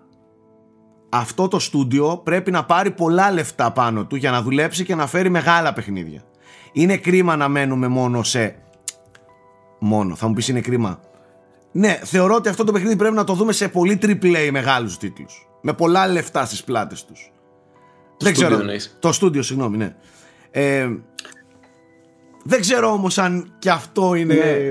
Ναι, οκ. Και ξέρεις τι είναι το άλλο ρε Σάκη. Εμείς πάντα μας αρέσει να φανταζόμαστε μεγάλες παραγωγές, αλλά η μεγάλη παραγωγή φέρνει αυτόματα πολύ μεγαλύτερη ομάδα. Δηλαδή, ξέρεις, αυτά τα παιχνίδια, ένας από τους λόγους που φτιάχνονται τόσο πετυχημένα είναι η συνοχή που έχουν ως ομάδα, Ναι. η μικρή τέτοια. Ξέρεις, είναι όλοι σε ένα μικρό στούντιο. Δεν είναι αυτό το χάος Φέρνει- που έχεις 700 άτομα που δουλεύουν ταυτόχρονα. Είναι όλα πολύ προσεγμένα. Φέρνει και τριβή, handmade, δηλαδή. τριβή υποχρεώσεις, ευθύνες, ναι. Άγχη. Δεν νοθεύεται η ιδέα βασικά. Ναι, είναι- ναι, ναι. Είναι κάτι πιο pure, ας πούμε, Γιατί, πιο αγνό. ναι, με αυτή τη λογική έχεις απόλυτο δίκιο. Αν ένα πράγμα μεγαλώσει πάρα πολύ, θα πρέπει αναγκαστικά, εφόσον πέσουν και χρήματα, να πρέπει να ακολουθήσουν και μια τάση. Να πρέπει να ακολουθήσουν και. Εκεί ναι, Ναι. οκ. Εντάξει, εγώ το λέω από την εντελώς ρομαντική πλευρά, ότι έτσι όπως είναι τώρα, με περισσότερα λεφτά και μεγαλύτερο project. Ε, Έτσι το βλέπω εγώ. Όπως και να έχει, ε, λάτρεψα πάρα πολύ. Δηλαδή, δεν ξέρω, μίλησε τόσο πολύ στην καρδιά μου αυτό το game. Ακόμα και μέσα σε αυτήν την, την πα- πα- αυτό το παράξενο χιούμορ και ε, πα- παράξενο ελαφρύ στοιχείο του στον προ- τρόπο που προσεγγίζει ε, ας πούμε το σενάριο βρήκα πολύ πολύ βαριά, βαθιά νοήματα με, με, με πάρα πολύ σε κάποια σημεία το είδα και καταθλιπτικό έτσι όπως τέριαξαν και οι διάλογοι ακόμα και μέσα σε όλη αυτή την ελαφρότητα και, και αυτό το black humor και εκεί είδα πολύ, πολύ βαριά στοιχεία. Στο τέλος δεν θέλω να πω περισσότερα σε εκείνο το διάλογο στο τέλος που ξανά και ξανά όλη αυτή, όλη αυτή η λούπα παρόλο που, που επικοινωνείται από τους developers ως κάτι έλα μωρέ χαλαρά πάμε δεν ξέρω μου βγάζει κάτι σαν μια ε, ε, σαν ένα αιώνιο struggle συνέχεια ξανά ξανά και ξανά. Το οποίο το βιώνεις μαζί με τον παίκτη. Το βιώνεις Ναι. μα- στο, μαζί με τους μηχανισμούς ταυτόχρονα ε, με τον παίκτη εσύ ο ίδιος. Όσο και αυτός βασανίζεται τόσο βασανίζεσαι και εσύ. Όσο αλλάζουν βέβαια και οι, ε, τα chambers κάθε φορά δεν ξέρω ρε παιδί μου, δεν ξέρω αν μπορώ να το μεταφέρω αυτό που νιώθω για το παιχνίδι. Ε, νομίζω ότι σε νιώθω εγώ. Ξέρεις τι εκτιμώ πάρα πολύ στο όλο ύφος του; Ότι είναι ένα παιχνίδι που σαν το σύσυφο ας πούμε σου λέει η ζωή είναι σκατά. Ουσιαστικά πρέπει να παλεύεις το 95% για 1% καλού χρόνου στο τέλος και μετά πάλι από την αρχή και πάλι από την αρχή αλλά το κάνει αυτό όχι με ένα μίζερο καταθλιπτικό τρόπο έχει ένα πολύ positive attitude γενικότερα ας πούμε παρότι αυτό που κάνει είναι όντως το εντελώς αντίθετο. βγάλουμε από, την- βγάλουμε από την κόλαση. Ναι. Δηλαδή, παρά όλες τις αντικσότητες και ότι αυτός ουσιαστικά βιώνεις μια λούπα η οποία να έχει, ας πούμε, ξέρω εγώ, ένα τέτοιο ευτυχία στο τέλος, άμα τα καταφέρεις. Ε, Στιγμές ευτυχίας στο τέλος. Παρ' όλα αυτά, ε, δεν, είναι, κα- δεν είναι αυτό το μίζερο. Δεν είναι αυτό το σοβαροφανέ το «Α, η ζωή είναι δύσκολη, ξέρω εγώ, τέτοιο. Είναι, είναι πολύ, πολύ ε, ειλικρινές. Όταν ξανά άνοιξε το έδαφος μετά από 1,5 λεπτού κουβέντας με αυτό το πρόσωπο και άνοιξε το έδαφος και βούτυξε ξανά στο αίμα για να ξεκινήσει στο δωμάτιο του Άδη εκεί κάτω ρε φίλε πνίγηκα νόμιζα και μένα με τράβηξε μέσα ξανά στο, στο βούρκο του αίματος καταλαβες; Ναι, ναι, ναι. με έπνιξε. Παρόλο που το έκανε όπως το λες με ανάλαφρο τρόπο. Και με positive vibes. Δεν Έχει ξέρω, και μια υπέροχο. μελαγχολία. Έχει μια μελαγχολία. Ε, υπέροχο, υπέροχο, και λα- παιδιά, υπέροχο, υπέροχο. Δεν ξέρω. Ερώτηση για τον, για τον gameplay. Νέοι μηχανισμοί μέχρι ποιον playthrough προκύπτουν; Μέχρι το ενδέκατο. Δεν σταματάει. Νέοι μηχανισμοί. Δεν δηλαδή σταματάει. δεν- Ναι, ναι, ναι. Εγώ το Ε, τελείωσα μία φορά. Στη δεύτερη φορά μου παρουσίασε ένα άλλο μισό παιχνίδι. Γιώργο, θα σου πω το εξής. Μετά από κάποια, κάποιους εξόδους, δεν θυμάμαι πόσες τώρα, μπορείς να αναβαθμίζεις όπλα και επίσης, αν νομίζω από την πρώτη και μετά, μπορείς να βάζεις και κάποιες, ε, κάποιους Challenges. παραγοντές διαφορετικούς. Modifiers. Ξέρω, ναι, attributes, modifiers που ε, το κάνουν πιο skills. δύσκολο. Κα- Το Α, κάνουν πιο κατάλαβα. δύσκολο, πρόσεχε, περίμενε λίγο. Και αυτά σε, βοη- σε, σου ξεκλειδώνουν νέα όπλα, τα οποία εγώ δεν έχω ξεκλειδώσει ούτε κανένα. Από, είναι Δηλαδή κάτι είναι ηθικά λίγο- όπλα, ας πούμε. Risk reward σύστημα. Ναι, ξέρω ναι. εγώ, ας πούμε. Είναι Ναι. ζώρικο. Δηλαδή, άμα θέλεις να το τραβήξεις, ε, το gameplay του έχει απλόχερα να σου δώσει. Βάθος δηλαδή. Κατάλαβε. Θες να σου πω τι ήθελα; Να σου πω τι ήθελα; Ήθελα τρεις περιοχές παραπάνω. Δηλαδή άλλες τόσες. Απλά μετά ίσως γινόταν δύσκολο το, το first run πολύ. Κατάλαβες; Μετά το first run. Ναι. κάτι να άλλαζε και να, να Ναι. σου δίνει και λίγο τυράκι για να δεις και κάτι νέο. Κάτι φρέσκο. Ή- Νέα α, ή- bosses. Κατάλαβες; Infinite Run. Ναι. Μπορεί- Infinite Run που θα είναι σαν το leaderboard. Πώς, πόσο το πήγες, ξέρω εγώ. Κάπως έτσι Ε, ψηλολειτουργεί σε ένα, ως ένα σημείο. Mm. Okay. Που μετράς πόσα chambers έφτασες. Οι γκριμάτσες του πρόεδρου όμως, ε, τι. Ναι εντάξει Ε, δεν είναι θε- Πήγα να infinite. σου πω ότι επειδή το παιχνίδι είναι πολύ ταγμένο στο concept του, θα ήταν δύσκολο να το συμβαδίσουν κάπως με την ιστορία αυτό. Γιατί τα πάντα δικαιολογούνται. Κατάλαβες; Μμμ. Ακόμα και οι εχθροί, Ναι, τα όπλα, κατάλαβα. όλα, όλα δικαιολογούνται όλα. Σε ένα Ό- όχι πλαίσιο. να, σαν ένα site, ε, έναν extra. Ναι, κατάλαβα τι λες. Σαν extra mode, ε, ναι. Ναι. Όπου απλά μέχρι να επιβιώσει. Ναι, οκ, απλά ναι. Θα σου πω ένα Όταν το παράδειγμα. δεις θα σου πω. Ένα παράδειγμα Κατάλαβα. εκπληκτικό, εκπληκτικού design. Σε κάποια φάση, σε έναν από τους διαλόγους, αφού κάνεις τα, τα ε, runs και τα λοιπά, όχι να το τελειώσεις, ε, που χάνεις στα tries. Σε κάποια φάση σε έναν από τους διαλόγους ο Χέιντις, ο πατέρας του Ζάγκριους λέει ε, θα υπάρχει πάντα κάτι που θα σε κρατάει εδώ εγκλωβισμένο. Στο επόμενο run, μπορεί να ήταν και τυχαίο αλλά μπορεί και όχι, στο επόμενο run εμφανίζονται ξαφνικά σε αυτά τα chambers χέρια που σε κυνηγάνε και για να σε πιάσουν. Και σε κρατάνε. Αυτά τα χέρια η τιμωρία τους δεν σε κάνει damage, αυτά τα χέρια σε, σε ακινητοποιούν στο σημείο σου για να σε χτυπήσουν άλλοι. Δεν ξέρω αν αυτό είναι σχεδιαστικό που απλά τέριαξε σε μένα ή αν ισχύει, αλλά από τέτοια είναι γεμάτο το παιχνίδι. Καταλαβες; Τώρα που το πες έτσι μου θύμισε το, τα, τα Zelda κάποια Ναι, top ναι, ναι, down μου που, που θυμίζει έχουν πολύ, ε, θυμί- εχθρό χέρι. Το A Link to the Past έχει εχθρό χέρι και σε πιάνει Ναι, Ναι, και σε απλά παίρνει- θέλω ναι, να σου ναι. πω πώς ταιριάζει και πώς ας πούμε, πόσο, αυτό που λέει ο Γιώργος, πόσο ταγμένο είναι στο κόνσεπτ του, τα, τα πάντα εκεί πέρα έχουν λόγο ύπαρξης. Δεν είναι απλά μπαρμπαδάκια που εμφανίστηκαν έτσι και μόνο για να έχεις κάτι να σκοτώνεις.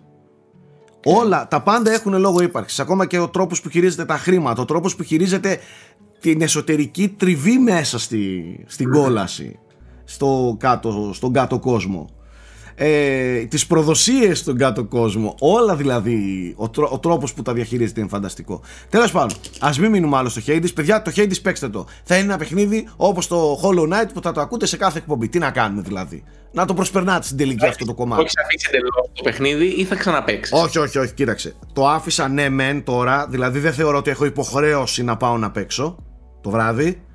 Αλλά είναι κάτι το οποίο σταδιακά και χαλαρά, όποτε χαλαρώνω, όποτε ηρεμώ, όποτε βρίσκω έτσι χρόνο. θα Έχει πια- δεχτεί τη αποστάσεω, θα βρίσκεστε μια στο τόσο. Ναι, αυτό. Θα πιάνω, θα πιάνω ρε παιδί μου να δοκιμάζω μία-δυο φορές, θα το αφήνω κτλ. Κατάλαβες; Εγώ Γίνεται θέλω. όμως έτσι; Είμαι λίγο Τι- συντάκι. Γίνεται. Γίνεται. Ω, δεν- εννο- Εννοώ είναι τόσο απαιτητικό το gameplay που μπορείς να, να κάνεις διάλειμμα από ένα παιχνίδι και θα επανέλθεις και θα έχεις το muscle memory και skill για να αντεπεξέλθεις. είναι, είναι τόσο απλό και ταυτόχρονα τόσο βαθύ που το είχα πάθει 10 μέρες το είχα αφήσει εντελώς. Ε, και επέστρεψα άντε στο πρώτο ραμ δεν ήμουνα τόσο καλός στο δεύτερο μια χαρά ε, Okay. επανήλθα ας πούμε στα εκπληκτικά αυτά skills τέλος πάντων όπως και να έχει είναι παιχνίδι που παίζεται για πολύ καιρό. Δεν είναι. Αυτό ο Γιώργος που έλεγε έχει δίκιο. Και έλεγα καλά χαζό είναι που έλεγε έχω ακόμα αυτό και θα κάνω ακόμα εκείνο είναι, έχει πολύ πολύ ζουμί το, το παιχνίδι και πάρα πολύ υλικό σεναριακά για να σου δώσει. Και κάθε φορά κάτι νέο. Πόσα voiceovers έχουν ηχογραφήσει. Ναι. Και είναι και Πώς- πολύ ωραία τα άτομα. ρε ναι, γάμο το. πόσα voiceovers από όλους τους θεούς. Δεν έχω ακούσει ούτε μισή λέξη ίδια. Κατάλαβες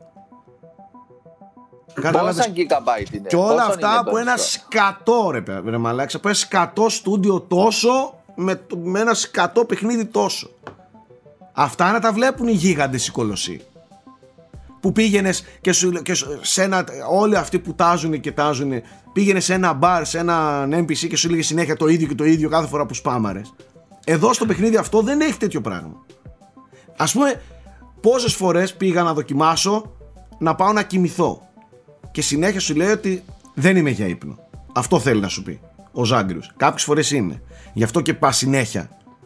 Ε, ρε μαλάκα δεν έχω ακούσει. Το έχω κάνει 100 φορές. Δεν έχω ακούσει ίδια ατάκα του τύπου No rest for the wicked ή, ε- ή εκείνο ή το άλλο. Το... Δεν, δεν ιστάζω. Φύγε. Δεν έχω ακούσει μία ατάκα ίδια. Τίποτα. Και όλα ηχογραφημένα τέλεια. Τι να πω τώρα. Αριστούργημα. Μπράβο τους. Αριστούργημα. Πράγματι άξιζε να είναι στα Game of the Year και αν το κέρδιζε, τι να σου πω ρε φίλε, και αυτό θα το άξιζε. Τόσο καλό παιχνίδι είναι. Ωραία. Μάλιστα. Παί- Άι. Έπαιξε. ε, ναι, εγώ παίζω, ξεκινήσα το. Τελείωσα το Sackboy Adventure. A Big Adventure. Ήταν πολύ καλό. Έπως. Ε, ε, δηλαδή, στο τέλος, το πολύ το challenging το σημείο που είναι τα, τα trials, τα Nietzsche trials, ε, μετά μου θύμισε εντελώς ότι πιο απαιτητικό έχουν, ότι πιο σαντιστικό έχει κάποιο το Super Mario 3D World π.χ. Το εντελώς το τελευταίο στάδιο του εντελώς τελευταίου μυστικού κόσμου, μου το θύμισε αυτό. Και επειδή είναι τα, ο χειρισμός έχει καλή απόκριση, είναι, είναι clean, βλέπεις τι γίνεται, έχει καλά hitboxes, ξέρεις από τα ledges είναι ledges, δεν πηδάς και, και νοεί, πιάνεις, κάνεις. Ε, ήταν απολαυστικό, δηλαδή όπως το, όπως το Astrobot η απόκριση σου σε βοηθάει να κάνεις καλούς χρόνους και δεν σου σπάει τα νεύρα από λάθη που δεν καταλαβαίνεις σε τι οφείλεται, έτσι και αυτό. Και το απόλαυσα γιατί εν τέλει είχε και την απαιτούμενη πρόκληση και μετά έπαιξα και τα co στάδια που είναι αποκλειστικά co Έπως. και είναι, Πανέξυπνο. είναι η, η, πανέξυπνο- υπόδειγμα co δηλαδή μέχρι τώρα έχω πολύ ψηλά το Portal 2 που είναι υποδειγματικό co παιχνίδι αλλά και αυτά τα Α, co τα στάδια απίστευτο. είναι co Συμφωνώ Δηλαδή δεν μπορείς, απόλυτα. α, α, όσον και να είσαι δεξιοτέχνης δεν μπορείς μόνος σου με δύο χειριστήρια είναι φτιαγμένα για, για Όχι, co. όχι, όχι. Είναι, είναι απίστευτο. Είναι Αλλά πανέξυπνο. Ποιο παιχνίδι παίζεις με δύο χειριστήρια, εσύ ένας; Ε, Μαλάκα, εντάξει. κοίτα, Ε, να κλείνω, σου πω, κλείνω να το σου πω. κλιματιστικό με αυτό που άκουσα. δο- Έχω ικανό. Θέλω να πεις αν το έχεις κάνει. Ένα χέρι ένα controller, ένα χέρι ένα άλλο controller. να σου πω, δοκίμασα το πρώτο κοπ στάδιο να το παίξω μόνος μου με δύο κοντρόλ. Τι έχουμε σε αυτό το frame rate; Τώρα, αλήθεια. Δεν γίνεται αυτό. Βγήκε. Τα επόμενα δεν Ο βγήκε. πρώτος άνθρωπος στον κόσμο που παίζει με δύο χειριστήρια. Πια δεν γίνεται αυτό. Και λέει το έβγαλε το πρώτο επίπεδο. Εντάξει. Ναι. Ε, Ήθελα να δω, δηλαδή, γι' αυτό ήθελα. Α, λέω, οκ, θέλει δύο. Που αυτά είναι εντελώς προαιρετικά, δεν τα χρειάζεσαι. Ούτε για τα trophies, ούτε για τα orbs, ούτε τίποτε. Α, και είπα να το δοκιμάσω. Και ξεκίνησα το, το Miles Morales και όντως ισχύει αυτά που Το λέτε. επόμενο και ο στάδιο πρόεδρος. είναι δύο χειριστήρια στα χέρια και δύο στα πόδια. Για τετραπλό game. Τετραπλό πλέον. co-op, split, split screen και να λειτουργούν μεμονωμένα με AI δικιά του το κάθε, το κάθε Στείλτε άστρο. μου, Μόνος τι παίζει, like. στείλτε Ένα μου κλάν δύο μόνος. χειριστήρια. Ε, Δύο έχω, στείλτε μου ακόμη δύο. Δεν γίνεται, ρε. ε, εντάξει, μετά το Chernobyl έχω αυτές τις παρενέργειες. Μεμονωμένα έχουν εγκέφαλο τα άκρα μου, λειτουργούν μόνα τους. Έφυγα, έλειπα λίγο καιρό, ρε. Πήγα, ήρθα, έκανα το firmware update, εντάξει, όλα καλά τώρα.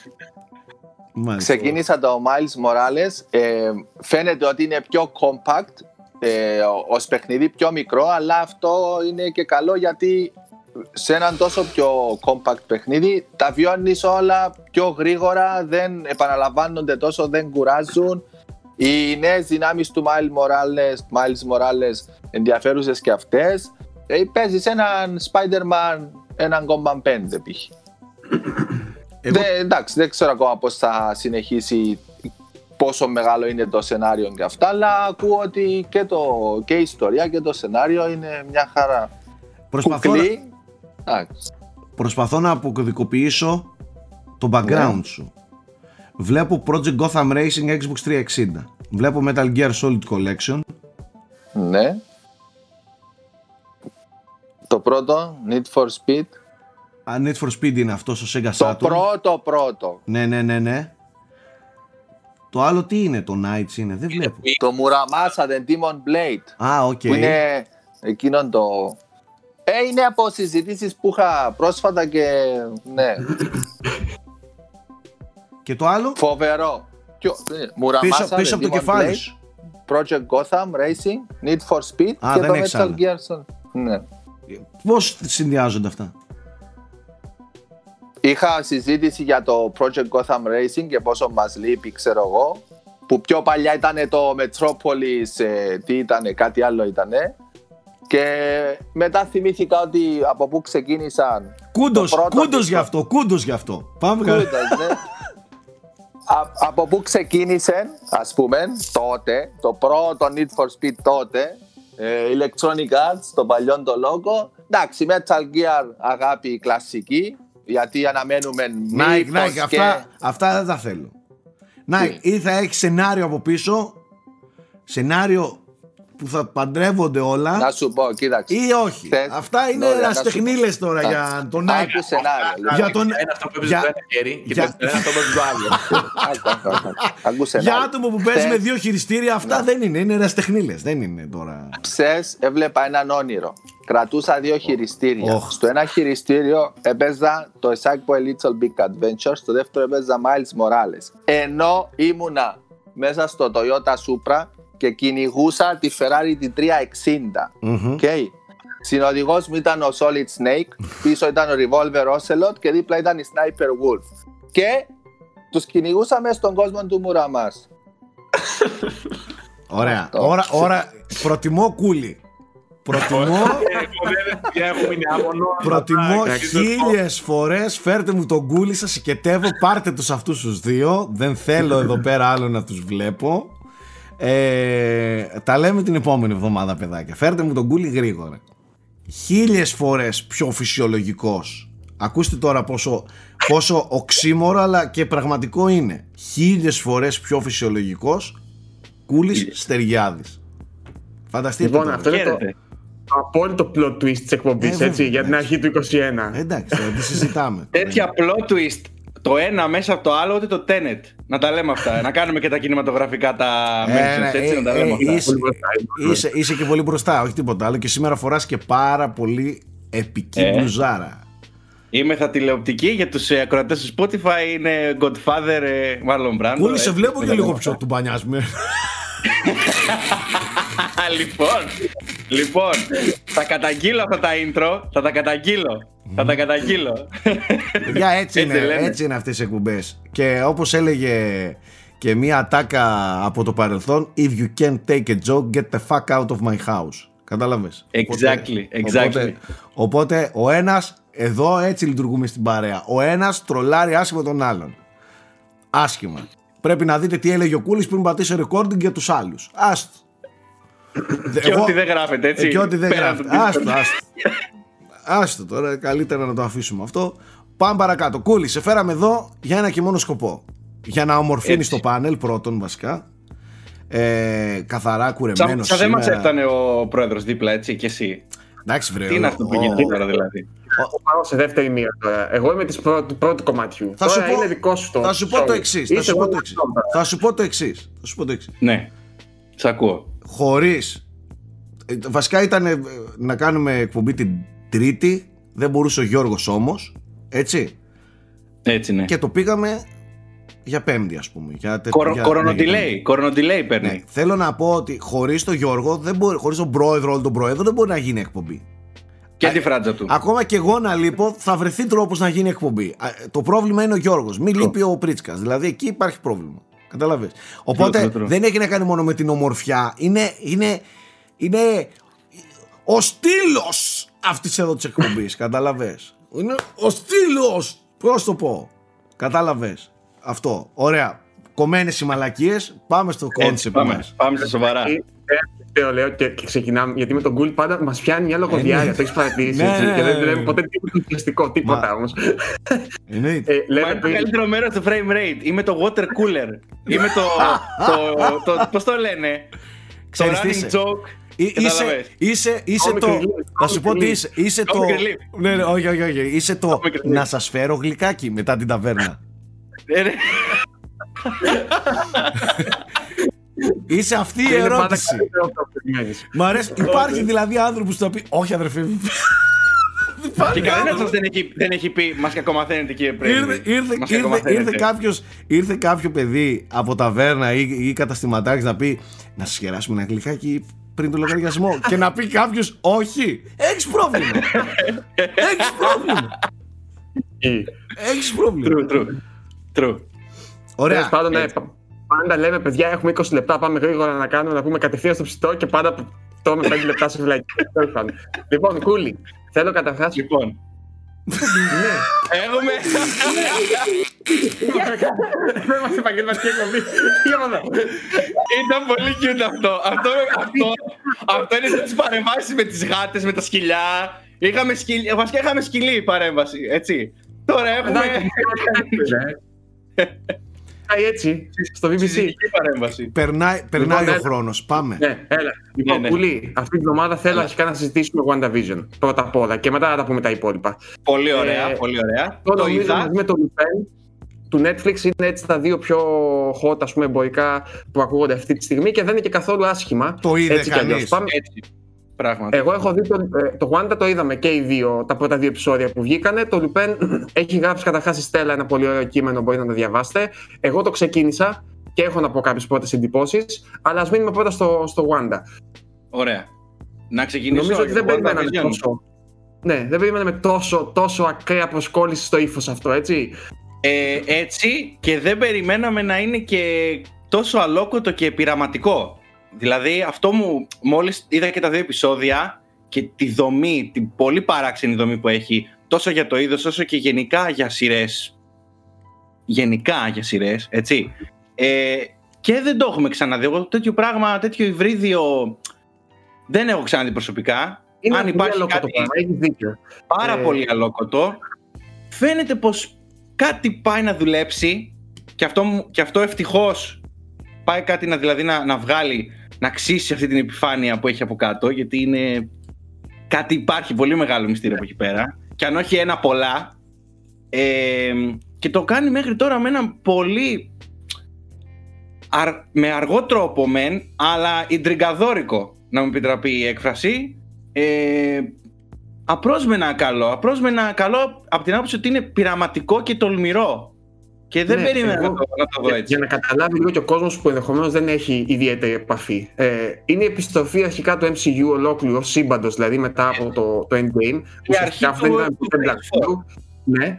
Ε, και έρχεται με έναν τρόπο ο οποίος είναι η Wanda και ο Vision, οι οποίοι είναι σαν να είναι σε ένα TV show των 50s, sitcom ας πούμε, των 50s, ε, στην Αμερικανική τηλεόραση. Δεν ξέρουμε ακριβώς για ποιο λόγο είναι σε αυτό το ύφος ε, και, και τι ακριβώς συμβαίνει με τους δυο τους; Ε, ο Vision πεθαίνει στο, στο τέτοιο. Στο... Ναι, τον έχουμε δει. Ναι; Ναι.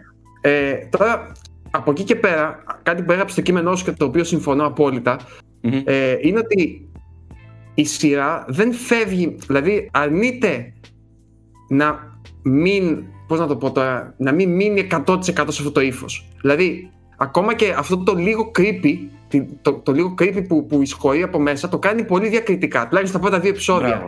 Έτσι. Δεν θέλει, να, δεν θέλει να κάνει βαρύγδουπες αποκαλύψεις ή κάτι τέτοιο από την αρχή. Είναι δύο επεισόδια καθαρά σε αυτό το ύφος, αλλά καθαρά καθαρά. Για μένα Και είναι αρκετά μικρά, καλογραμμένα. ε, 25 λεπτά. Ναι, είναι το 25 λεπτά. Έχουν ε, ωραίους διαλόγους με μπόλικη λεπτομέρεια μέσα και για τους fans. Για αυτούς δηλαδή που είναι, έχουν επενδύσει χρόνο πολύ σε τα τέτοια. Και τέρμα Τα easter σύμπαντα. eggs πίσω στα... Πολύ easter egg. Έτσι. Σε σημείο ίσως που, που το παρακάνουν, ας πούμε. Ναι. Ε, και φαίνεται ότι θα πάμε γενικότερα σαν μια εξερεύνηση της, στην ιστορία της τηλεόρασης. Κάτι τέτοιο κατάλαβα στο τέλος. Ε, Ακριβώς αυτό θα κάνει, Γιώργο. Το έχουν Α, πει ότι οκ. κάθε επεισόδιο θα προχωράει και από μια δεκαετία και στυλ Μάλλον- sitcom σειράς. Μέχρι να φτάσουμε στις πιο μοντέρνες που θα είναι το Office και το Parks and Recreation, ας πούμε. Τι να πω. Οπότε- μ, μ, Οπότε και θα αλλάζει και οπτικό στυλ, δηλαδή και η φωτογραφία που αλλάζει σταδιακά. Και το και- είδαμε. και- το- και οι το τρελό ερμηνείες θα spoiler. αλλάξουν. Οι ερμηνείες θα αλλάξουν. Εγώ- Αυτό είναι το πιο ωραίο. Οι ίδιες οι ερμηνείες θα αλλάξουν. Πολύ σωστά. Αλλάζει όλο το ύφος των χαρακτήρων, Ναι. χωρίς να αλλάζουν όμως οι χαρακτήρες, δηλαδή το ποιόν τους. Ναι. Αλλάζει το στυλάκι τους. Και αυτό που παρατήρησα είναι ότι σε αυτές τις creepy στιγμές και στις ενδιάμεσες που δεν έχει τις creepy στιγμές, καταλαβαίνεις ποιες λέω και όσοι θα το δούνε θα καταλάβουν. Ε, έχει αυτά τα awkward poses, Σάκη, που έχει η σκηνοθεσία του Lynch. Δηλαδή, δεν ήταν τυχαίο αυτό που το είδα και να σχολιάζεται αρκετά. Είχε αυτό το στυλάκι το awkward poses, δηλαδή δεν, δεν είχε ροή η συζήτηση και τιόντουσαν και λίγο, ξέρεις, άβολα. Είχαν αυτό το, το στυλ. Θέλω πάρα πολύ να δω πώς θα το πάει με αυτό το πράγμα, με αυτό το, το, το στοιχείο. Ε, πάρα πολύ ενδιαφέρουσα αρχή. Τι άλλο Ε, μπορούμε να τι- πούμε για τα πρώτα δύο επεισόδια; Όχι τίποτα, τίποτα. Ε, ακόμα δεν ξέρουμε ουσιαστικά τίποτα. Ε, αφήνει να εννοηθεί ότι κάτι χοντρό παίζεται από πίσω προφανώς. Ε, αναμένεται να δούμε αν όντως αυτή η φόρμα που έχουν διαλέξει οι πειραματικοί έχει κάποια ουσία. Ενώ και αφηγηματικά αν έχει κάποια ουσία και δεν είναι απλά παιχνιδίσματα δικά τους ας πούμε.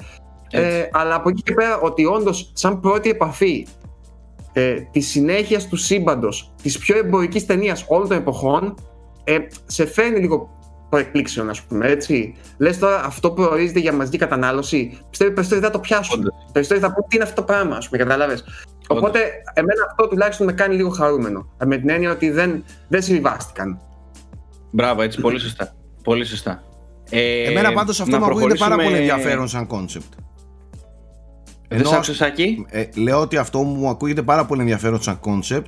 Δεν υπήρχε ούτε μία στο δισεκατομμύριο εγώ να δω τέτοιο πράγμα σε αυτό το στυλ, αλλά με αυτά που λέτε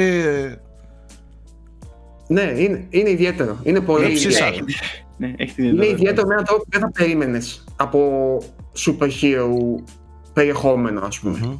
Ναι, βασικά έχει 90% παραξενιά, 10% super hero, ας πούμε, άμα ήταν να Ε, ναι, βάλουμε δεν είναι. στοιχείο, κάπως έτσι. Ε, Σάκη, θυμάσαι το, την, την σειρά με τη μάγισσα που έκανε τη μύτη της έτσι, Πώς που δεν το βλέπαμε θυμάμαι, μικρή; μόνο; Στο TV100. Μπράβο. Μοιάζει πάρα πολύ σε αυτό, σε αυτό το ύφος. κατάλαβα, κατάλαβα, κατάλαβα ακριβώς το στήσιμο. Οκ. Λοιπόν, πάμε και στο Lupin τώρα, το οποίο από ό,τι είδα και στις, στα νέα στο site έχει σπάσει και ρεκόρ τηλεθέασης και τα λοιπά, ε, Ναι. θεατών. Περίπου Ε, 70 το- εκατομμύρια θα το δούνε Γιώργο μέχρι το τέλος του Ιανουαρίου, μέχρι δηλαδή 28 Ιανουαρίου περίπου. 30 Ιανουαρίου θα Ναι, το και πούνε παιδιά, υποτίθεται όλα 70 με εκατομμύρια. γαλλική παραγωγή. Ε, πρωταγωνιστή αυτός που ήταν στους, πώς λέγονταν, οι άφθαροι. Unta- Untouchables, untouchables. Δεν πάμε στα ελληνικά τώρα πώς ήταν. Και αυτό ήταν μια μεγάλη επιτυχία και στην Ελλάδα. Ε, παιδιά, είναι πάρα πολύ καλό το Lupin. Ε, είναι, δεν είναι κάτι να πεις full για τα Oscar που λέει ο λόγος. Δεν είναι, Ναι. δηλαδή, αλλά είναι πολύ ευχάριστο, είναι δουλεμένο, ε, τρέχει πάρα πολύ ωραία, έχει συνεχώς, ξέρεις, ανατροπές, ε, ωραίο χιούμορ σχετικά. Ε, είναι μια σειρά που βλέπετε τέλος πάντων το βραδάκι, θα πεις θα βάλω να δω ένα επεισόδιο και βλέπεις τρία. Κάπως Θυμίζει έτσι. το La Casa de Papel, γιατί το άκουσα αυτό το και το είδα στα σχόλια, ότι έχει μια δομή τύπου La Casa de Papel. δομή. Έχει, έχει προς πίσω, αν αυτό εννοείς. Έχει προς πίσω όπου ξετυλίγονται δύο ιστορίες ουσιαστικά και ανακαλύπτει σιγά σιγά τα κίνητα της, του παρόντος που προέρχονται από το παρελθόν, ας πούμε. Εντάξει, αλλά αυτό δεν θα έλεγα τώρα ότι είναι δομή. Είναι πολύ κλασική αφηγηματική δομή, ξέρω εγώ, που δεν την έ- έκανε το, το Casa Ναι. de Papel. Ε, Παρ' όλα αυτά, σαν ύφος, μπορώ να πω ότι μοιάζει λίγο με το Casa de Papel. Είναι δηλαδή, αλλά για μένα είναι καλύτερο. Με την έννοια ότι πρώτον είναι πέντε επεισόδια. Δεν ξέρω αν θα πλατιάσει αργότερα, αλλά μέχρι στιγμής δεν πλατιάζει καθόλου. Δεν έχει αυτά τα, τα πισωγυρίσματα και λίγο τα ακραία πράγματα που είχε το, το Casa de Papel. Και γενικά, ναι, μια χαρά, γιατί όχι. Ε, ποιοτικό, ποιοτική ψυχαγωγία, ας πούμε.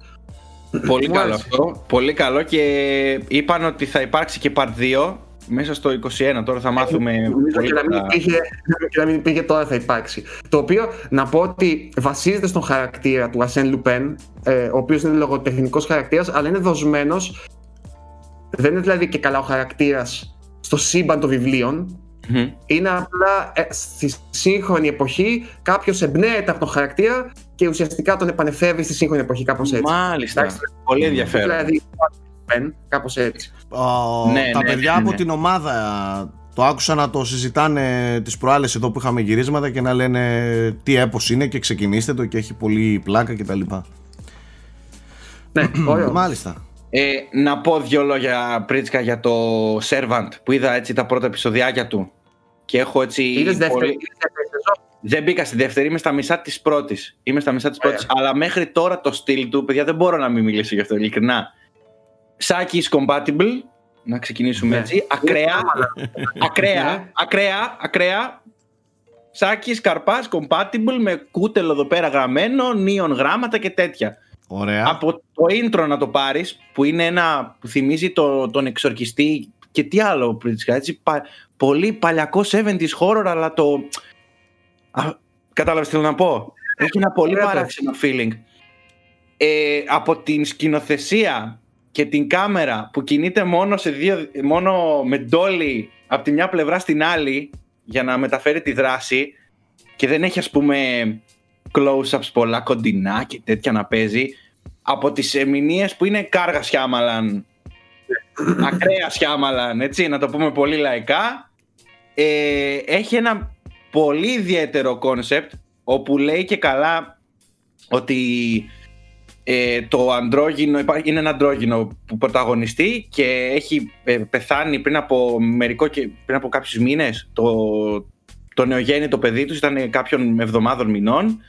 Ε, η μητέρα ε, έχει πάσει από ψυχολογικά προβλήματα και για να το αντιμετωπίσει την έχουν κάνει μια ιδιαίτερη θεραπεία, οποία, μια παράξενη θεραπεία, η οποία ε, λέει ότι πρέπει να κοιτάει ουσιαστικά μια κούκλα μωρού αντί για το μωρό της για να αντιμετωπίσει αυτό το, το σοκ. Βάναυσο, βάναυσο, απίστευτο, απίστευτα βάναυσο, παιδιά δεν έχω δει κάτι ε, α, ε, απίθμενα μαύρο, μαύρο, μαύρο. ναι, είναι, είναι η επιστροφή του Σιάμαλαν στο ύφος της έκτη αίσθηση και του του λίγο. Του, δηλαδή πιο αργό, πιο creepy, ε, λίγο θλιβερό. Ξέρεις, δεν είναι. Τι λίγο, ρε Γιώργο. Τι λίγο θλιβερό. Αν σ' αρέσει, αν σ' αρέσουν πρώτε ταινίε του Σιάμαλαν πριν. Εννοείται. Κάνει τα, πριν εμπορικοποιηθεί. Νομίζω ότι είναι αρκετά ενδιαφέρον. Και, και διαβάζω, δεν το έχω δει, ότι η δεύτερη ζώνη είναι, είναι καλύτερη. Έχει ξεκινήσει καλύτερα τώρα. Ναι, έπαιξε και ένα επεισόδιο μόλις εντωμεταξύ. Ναι, ναι. Μόλις ένα επεισόδιο. Έλα ρε παιδιά, με ε, ψήσατε πάρα πολύ. Πάρα πολύ όμως. Το, το συνιστώ ανεπιφύλακτα ήδη. Δεν χρειάζεται δηλαδή να, να φτάσω μέχρι το τέλος για να το πω. Ήδη, ήδη το, συνιστά, το συνιστούμε εδώ σαν εκπομπή που προτείνει στους ε, θεατές και στους ε, ακροατές της ε, σειρές, έτσι. Μάλιστα. Στάμπα. Στάμπα, Πολύ. Λοιπόν, επειδή έχουμε, έχουμε πέντε λεπτά. Ναι. Πάμε λίγο, θέλω να μου πεις πέντε σειρές που έχεις διαλέξει εσύ, που περιμένεις μέσα στο 2021 και μετά θα πούμε και πέντε ταινίες. Αλλά θέλω σειρές λίγο εσύ να μας πεις. Ναι, ποιες είναι έτσι πιο, πιο hot. Λέω να μην πάμε πάλι Marvel και Disney και τα λοιπά. Τα ξέρουμε. Έχεις πολύ ναι. πράγμα. Πάμε από τις υπόλοιπες. Πολύ ωραία. Λοιπόν, ε, για μένα, πρώτη έτσι όπως τη βλέπω, στη λίστα μας στο άρθρο που έχουμε ετοιμάσει, στο mobileschools.com, είναι Lord of the Rings. Σωστό, σωστό, σωστό. Με ε, διαφορά, ε, ο άρχοντας των σειρών θα είναι και ο άρχοντας της λίστας. Με διαφορά, παιδιά, δεν το συζητάμε. Εδώ, Αξίζει να μείνουμε στο επόμενο, στο επόμενο frame rate λίγο παραπάνω, Κούλι, γιατί είναι πολύ ιδιαίτερη η περίπτωση. Καταρχάς, μιλάμε για μια τεράστια παραγωγή. Ε, δεν έχουμε ιδέα, δεν έχουμε εικόνα, δεν, έχουμε, δεν ξέρουμε τίποτα ακόμα. Προσωπικά, δεν μπορώ να διανοηθώ τον εαυτό μου να μπει σε ένα σύμπαν Lord of the Rings που δεν έχει τη μουσική του Howard Shore, που δεν είναι ο Γκάνταλφ, ο Ian McKellen, που τέλος πάντων που δεν έχει αυτό το ύφος και τη ζεστασιά και την ατμόσφαιρα του Peter Jackson. Οπότε είμαι πολύ περίεργος να δω τι θα κάνουν. Πώς θα το διαχείσουν αυτό το πράγμα. Πρόσφατα, Γιώργο, επειδή μάθαμε μερικές πληροφορίες, ε, θα τις βρείτε και στο boxoffice.com, κάτι διαφήμιση κάνω Σάκη, Χριστέ μου, ε, όπου θα, θα διαδραματίζεται στη δεύτερη εποχή της Μέσης Γης, επιβεβαιωμένο, και λογικά ο μεγάλος κακός θα είναι ο Σάουρον. Οπότε, ναι. Και επίσης θα εστιάζει, λέει, στους ανθρώπους, ε, στην φυλή των ανθρώπων, αλλά θα δούμε και άλλες φυλές. Elves, στη Νούμενορ θα πάει, ας πούμε, ναι. έλεγε. Εγώ το μόνο που έχω είναι... είναι ελπίζω να μην το πάνε προς Game of Thrones. Δεν θέλω να προσγειωθεί σε κάτι ομό και ρεαλιστικό κτλ. Θέλω να μείνει σε αυτό το πολύ fantasy επίπεδο το, το, οποίο έχει, είναι ο είναι κάτι, ναι, ναι, το οποίο δηλαδή δεν χρειάζεται να το πάνε Game of Thrones. Ελπίζω δηλαδή. Τώρα, ό,τι κάνουν, φυσικά το ύφος είναι δευτερεύον. Έτσι. Μπορεί να έχεις κάτι πολύ προσγειωμένο και ομό και να είναι πολύ καλό, όντως. Ναι, έτσι. Ναι. Τώρα, εγώ σου μιλάω εκ των προτέρων. Οπότε, ναι, σίγουρα Lord of the Rings νούμερο ένα και για μένα. Συμφωνώ απόλυτα. Τι άλλο; Ε, ένα το οποίο, μια σειρά η οποία δεν ακούστηκε από τη στιγμή που ανακοινώθηκε και μετά ε, είναι το Foundation που θα βγει στο Apple TV Plus. Ε, βασίζεται Γιώργο σε βιβλίο του Ισαάκ Ασίμοφ. Όσοι ξέρουν από το sci-fi είναι από τους πατέρες του sci-fi έτσι, νονούς, διαλέξτε συγγένεια. Ε, μιλάμε για ένα μείγμα για να το απλοποιήσουμε τύπου Star Trek συναντάει Game of Thrones με πολύ απλό τρόπο με πολιτικές σύντριγγες, με σύμπαντα, με πλανήτες, με, με πολύ μεγάλο lore από πίσω, ε, τεράστια παραγωγή του Apple TV. Ε, το σενάριο είναι του Goyer, David S. Goyer που έχει κάνει το Dark Knight Trilogy, Γιώργο, και το Man of Steel νομίζω. Ήτανε είναι γενικά τα μεγάλα ονόματα. Έτσι, και πρωταγωνιστεί ο Jared Harris του Chernobyl. Εξαιρετικός και στο Mad Men που Πολύ έπαιζε. καλός, πολύ καλός. Και ο Lee Pace, και ο Lee Pace, ο οποίος είναι ηθοποιάρα, underrated ηθοποιάρα για μένα, τον οποίο τον γνωρίσαμε μέσα από το Halt, halt and Catch Fire. Όσοι το έχουν δει, το AMC είναι ένα πολύ καλό, μια από τις underrated σειρές. Θα μιλήσουμε κάποια στιγμή για underrated σειρές, ελπίζω. Ε, με ένα δυνατό δηλαδή cast, τουλάχιστον πρωταγωνιστικό. Ε, είχε βγει ένα τρέιλερ, πολύ φοβερά σκηνικά sci-fi. Ε, έχει, έχει πολλές βλέψεις για να γίνει ένα ε, τύπου Game of Thrones στο διάστημα, ας πούμε. Τύπου. Μάλιστα. Ναι. Ε, Ωραία. άλλη επιλογή να πάμε. Δεν θες τα προφανή, έτσι, Γιώργο; Εντάξει, ξέρεις Ε, τι, τώρα άμα θες να μου πεις αυτό του Netflix ας πούμε που ε, είναι το fantasy που φαίνεται πάλι πολύ μεγάλη παραγωγή, θύμισε μου πώς λέγεται, Το, μιλάς για το Shadow and Bone. Shadow and Bone, μπράβο, το οποίο βασίζεται σε Shadow and βιβλία Bone. πάλι και ξέρεις, ε, έχει γενικά, το έχουν προωθήσει αρκετά. Ναι, οκ. Σε Ε, αυτά είναι έχω μεγάλο κρατάω- σάγκα το συγκεκριμένο. Ναι, Ναι. έτσι, έτσι, μικρό καλάθι. Πότε Ε, κυκλοφορεί αλλά αυτό; Έχουν, μιλ- έχουν... Πόσα εκεί δεν σ' άκουσα; Πότε κυκλοφορεί αυτό; Ε, το Shadow and Bone είναι για Απρίλιο. Τώρα. Στα κοντινά, ας πούμε. Οκ. Ε, μεγάλη παραγωγή λένε. Ξόρκια, μαγείες. Ε, θυμίζει λίγο Harry Potter και... Ε, Ναι. Πώς το λένε. Ε, έλα την τριλογία εκείνη. Την Άρνια. τι. Νάρνια, μπράβο, ναι. Νάρνια. Μμ, ναι. Ε, να δούμε. Ένα τιζεράκι Ξέρεις- είχε βγάλει το... το Ξέρεις Netflix, γιατί είμαι λίγο επιφυλακτικός με αυτό; γιατί Πες μου, Γιώργο. μετά από το Lock and Key, το οποίο βασίζεται σ- επίσης σε ένα βιβλίο, σε κόμιξ, σε μια σειρά κόμιξ τέλος πάντων, και ο τρόπος που τη μεταχειρίστηκαν, επειδή μου, αρέσει, μου αρέσαν πολύ τα κόμιξ, αλλά ήταν πολύ πιο βαριά και σκοτεινά και τρομακτικά από ό,τι ήταν η σειρά. Φοβάμαι μήπως, δεν ξέρω βέβαια, δεν έχω καμία επαφή με, τη- με, το, με τα βιβλία τα άλλα, αλλά ελπίζω να μην είναι αυτό το λίγο γλυκανάλατο, ε, θα το πω σε Teen. εισαγωγικά εμπορικό. Ναι, Και teenage teen. εμπορικό, ας πούμε, κατάλαβες. Ε, Τώρα- θα έχει την. Στο λέω από τώρα. Οκ. θα έχει την, Το- την ναι, στοιχείο οκ. σίγουρα. Ναι. Ό,τι Εντάξει. πρέπει για εσένα. Πάμε παρακάτω. Χωρίς σχόλια, χωρίς σχόλια. Χωρίς σχόλια. Πάμε Λοιπόν. παρακάτω. ναι. Έλα, εντάξει, Ε, νομίζω Better Call Saul πρέπει να αναφέρουμε, που τελειώνει Πρέπει να το φέτος. πούμε.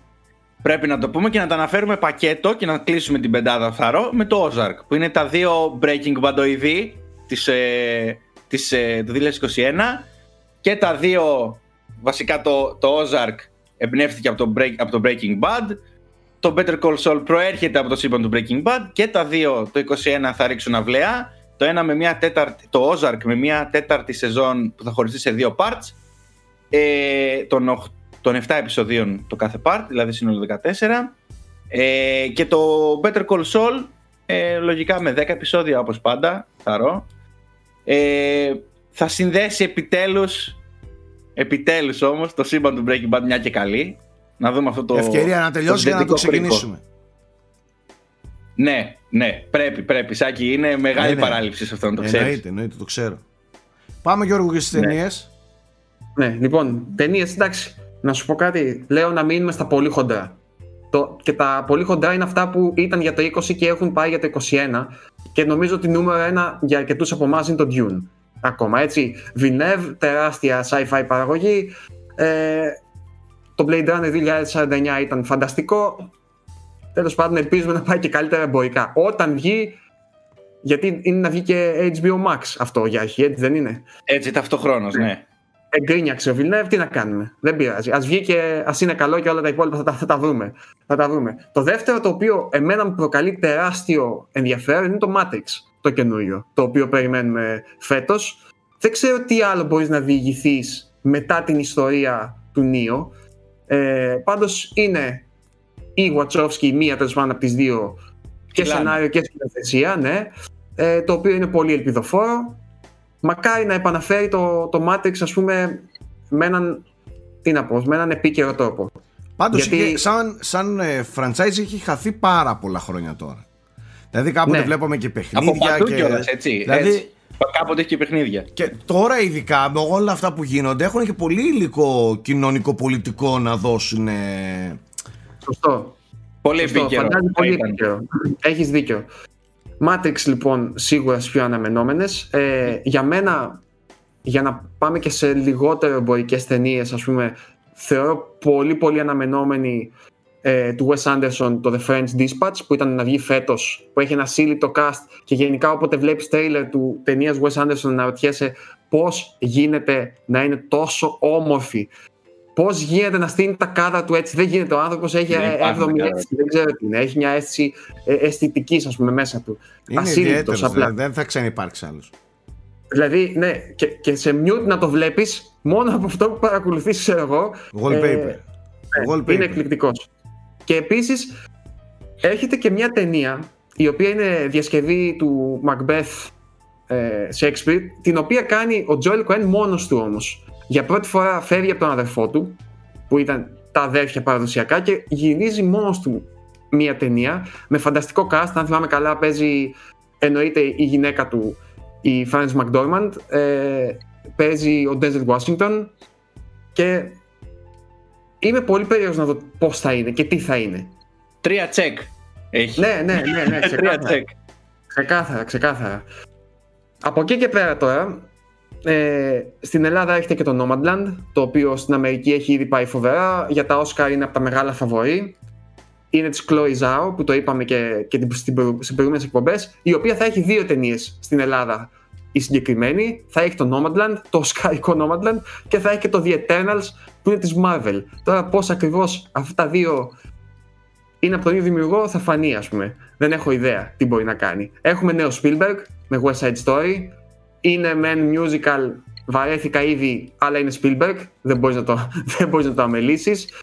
Ε, τι άλλο έχουμε, περίμενε. Έχουμε, έχουμε κι άλλα πολύ ωραία, τα οποία Αν είναι, ενδιαφέρουν αν είναι αυτή τη στιγμή. musical να το δει μόνος του. Ισχύει, ισχύει. ισχύει. Και Έλα, εγώ, ρε, ε, ο έλα Γιώργος- ρε Spielberg τώρα. Σε μια είναι εποχή, υποχρεωμένο, σε αλλά μια, οκ. σε μια εποχή που, που ο κινηματογράφος σε χρειάζεται πιο πολύ από ποτέ, δεν δίνεις musical τώρα. Όχι. Έτσι. Δεν έχω Συμφωνώ. κάτι με Και τα είμαι musical. άνθρωπος- Δεν έχω κάτι με τα musical. Προφανώς και υπάρχει κόσμος που τα, που τα γουστάρει και τα, και τα λατρεύει και τα βλέπει. Αλλά, Αλλά α- αλλά είναι musical. δηλαδή φέρτε, Ναι. Φέρτε μου Spielberg κανονικό μεγάλο το 2021 να, να ταράξει τα νερά και να ταρακουνήσει όλα τα νερά. Γιατί; Έτσι. Μαζί σου. Γιώργο, Μαζί σου, ένα, ναι. μια ταινία η οποία ήταν του 20 και πήγε για το 21 είναι επίσης το The Quiet Place Part 2. Ναι, λίγο πριν και βγει εντωμεταξύ, έτσι. Έτσι, Ε, έγινε η έτσι. καραντίνα η πρώτη. ναι, για να δούμε και αυτό. Εντάξει, οκ. Εντάξει, το πρώτο είχε πολύ ενδιαφέρον έτσι στο στήσιμό του. Σαν ταινία απολαυστική να τη δεις εκείνη τη στιγμή. Όχι κάτι που θα σε αφήσει και. Αλλά... Και, το, και η μεγάλη απορία είναι ότι ποιος την έκανε έτσι. Δηλαδή, ποιος είναι πίσω από την κάμερα για αυτή τη σκηνοθεσία. Είναι ο Krasinski, ο οποίος ήταν ο Jim Halpert στο Office. Και έτσι. το πρώτο το έχει κάνει ο Krasinski, έτσι. Μην το ξεχνάμε. Ναι, ναι, ναι, και τα δύο. Ναι, ναι, ναι. Ε, και μια τελευταία μόνο για το Σάκη, πάλι ήταν του 20 και πάει για 21. Το είχαμε δει ήδη τρέιλερ και μας έτρεχαν τα σάλια. Είναι το The Green Knight ε, από την A24 φυσικά. Βγάζει αυτά τα vibes του Dark Souls ε, και φαίνεται απλά εκπληκτικό. Φε- Τώρα τι να πω. Μα- Ναι, μαλάκα. απλά φαι- απλά φαίνεται το.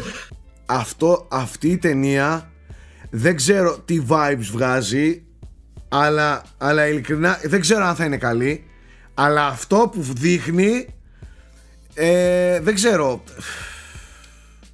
Ναι, το ερωτεύομαι, Σάκη. το ερωτεύομαι μόνο από, τα, από το art direction του και, τη, και, τη, και τα κάδρα του δηλαδή τα, το, το, ναι, το ναι, ναι, θέλω, ναι. θέλω να το Συμφωνώ. δω σήμερα το βράδυ θέλω να το δω Συμφωνώ μαζί σου. Αυτά. Πάντως, Μάλιστα. η προηγούμενη ταινία αυτού που το κάνει είναι το Go- A Ghost Story. Το οποίο ήταν μια πολύ ωραία ταινία. Ε, με φανταστική αισθητική και αυτό. Ε, με, με φαντάσματα στοιχειωμένα κτλ. Όχι thriller όμως, Δεν όχι θυμάμαι horror. να Είναι το έτσι έχω μια δει. Πιο. Είναι και Snoopy εδώ πίσω μου. Ε, με ένα πιο ας πούμε, φιλοσοφικό περιεχόμενο. Για να δούμε. Μάλιστα. Για το τέλος όμως, επειδή δεν το ξεχάσαμε, αφήνουμε και τις προτάσεις που έχουμε πει, θα τις κάνουμε έτσι πιο δομημένες ρε παιδί μου, μία ταινία και, μία, ε, και ένα video game. Θα ξεκινήσουμε μιας και είμαστε τώρα στις ταινίες μετά τον Κούλι, με την ταινία που θα προτείνει ο Γιώργος. Γιώργο, η σκητάλη σε σένα. Ναι, λοιπόν, θα σου πω τώρα. Θα κάνω plot twist και σε σένα και θα Όπα. προτείνω δύο. Όπα. Θα προτείνω δύο γιατί πιστεύω ότι δεν είναι καλά ως double take, ας πούμε, ως διπλό χτύπημα. Για να μιλήσω έτσι ε, Μμμ. σε ορολογία επίσημη. Λοιπόν, ο ένας είναι ο Πεταλούδας, το οποίο είναι μια Κατά τη γνώμη μου, Α. πολύ κλασική ταινία. Παπηγιόν. Ε, Le Papillon. Ναι, ε, σύμβολο δεκαετίας 70 εκεί πέρα. Είναι μια ιστορία η οποία είναι, κατά τη γνώμη μου, πολύ... Ε... Θέλω να ξέρω ότι έχουμε κάνει δύο cut μέχρι να βρω πώς να περιγράψω τον Πεταλούδα. Ε, για μένα είναι... ε, Είναι ο Πεταλούδας. είναι, κοίτα, μπορείς να το ξεκινάσει. Είναι πολύ καλή ταινία, ας πούμε. Είναι πολύ καλή ταινία. Ψάχνω μία λέξη η οποία είναι όχι μυθική και έχει κολλήσει ο εγκέφαλός μου και αν δεν τη βρω δεν θα ησυχάσω τώρα. Επική, θρηλυκή. Ε, όχι, όχι, ε, ε, μ, μέχρι εκεί φτάνω. Τι να σου πω τώρα. γαμώ το. Φαντασμαγορική. όχι, όχι, όχι. Θες να το προχωρήσουμε; Είναι- η ιστορία που διηγείται είναι τυπική, ρε παιδί μου. Είναι μια ιστορία απελευθέρωσης κτλ. Αλλά είναι τόσο ωραία δοσμένη που δεν γίνει να μη σ' αγγίξει. Όχι, όχι, είναι ασύλληπτη. Είναι ασύλληπτη Ε, ταινία. είναι κάποια, κάποιες δομές ιστοριών που μας αγγίζουν πάντα, ρε παιδί μου. Ή, ας πούμε το underdog που θα νικήσει το Δαβίδ εναντίον Γολιάθ, ε, η ιστορία απελευθέρωσης σαν κι αυτή. Νομίζω ότι αξίζει να τη δείτε αν δεν την έχετε δει. Είναι μεγαλούτσικη, αλλά αξίζει. Σας, δεν σε κρατάει από την αρχή μέχρι το τέλος. Και η μην, δεύτερη- τρομάζετε, μην τρομάζετε με την παλιά εικόνα, σας παρακαλώ. Όχι, Σας καθόλου. παρακαλώ, βάλτε την να δείτε. Το Μπεταλούδα στα αγγλικά είναι The Papillon, στα γαλλικό-αγγλικά. Ε, μην, μην, μην τις χάνετε αυτές τις ταινίες, είναι πραγματικά φανταστικές. Και δεν είναι τώρα κουλτούρα και τέτοια, θα δείτε σοβαρή, ωραία, απίθανη ε, δομή και ροή. Blockbuster της εποχής Όχι. ήταν. Ε, ναι, ναι, κα- ναι. καθαρό Hollywood, δεν είναι... Ε, και η δεύτερη που θέλω να κολλήσω δίπλα της είναι η Μεγάλη Απόδραση. Που Ναι. είναι μια ταινία του 1963. Είναι ίσως η καλύτερη ταινία απόδρασης από φυλακές που έχει γίνει ποτέ, κατά τη γνώμη μου. Ε, πάλι Hollywood, feel good κτλ. Δηλαδή, πολύ ωραίος ρυθμός, πολύ έξυπνο σενάριο, φανταστικοί χαρακτήρες, χιούμορ και σοβαρό. Δεν είναι δηλαδή χαχαχούχα. Δεν είναι χαβαλές. Πολύ πολύ πολύ ωραία ταινία. Η μεγάλη απόδραση μαζί με, το μετα... με τον Πεταλούδα πιστεύω είναι ιδανικό δίδυμο. Συμφωνώ. Πετάω και ένα το express του μεσονικτίου έτσι για να Άλλο υπάρχει. στυλ, άλλο στυλ, ναι. Ναι, Εκείνο- άλλο στυλ, αλλά και αυτό Ναι. το πετάω. Μιας και μιλούσαμε για τέτοιου είδους ταινίες. Και θα πω το εξής. Εμένα δεν μου αρέσει καθόλου. Έλα Πάμε παρακάτω. ρε. Δεν μου αρέσει, όχι. Αλήθεια. Κοίταξε. Έχω, θα είμαι έχω ένα ειλικρινής. θέμα Ναι. με τις ταινίες που ποντάρουν πολύ στην ανθρώπινη δυστυχία ας πούμε και στον πόνο και σε τέτοιες σκηνές το θεωρώ λίγο φτηνό. Γιατί Αυτή την ταινία έχω να τη δω πάρα πολλά χρόνια. Εγώ την έχω πολύ ψηλά στο μυαλό μου γιατί με είχε σοκάρει ε, η ομότητα της, Ναι. στην τότε Ε, εποχή. ναι. Ε, τώρα, αν τη δω τώρα, μπορεί να αλλάξω κι εγώ γνώμη. Ε, την έχω στο μυαλό μου έτσι. Επειδή την έχω δει πολύ παλιά. Τέλος πάντων. Πάμε λίγο και στο παιχνίδι που θέλουμε να προτείνουμε. Τώρα το συγκεκριμένο δεν ξέρω αν το έχετε ε, ε, ακούσει ή αν το έχετε ακούσει και δεν το έχετε παίξει. Είναι μια καλή ευκαιρία αυτές οι προτάσεις να δίνουν παιχνίδια ε, στους gamers να παίζουν.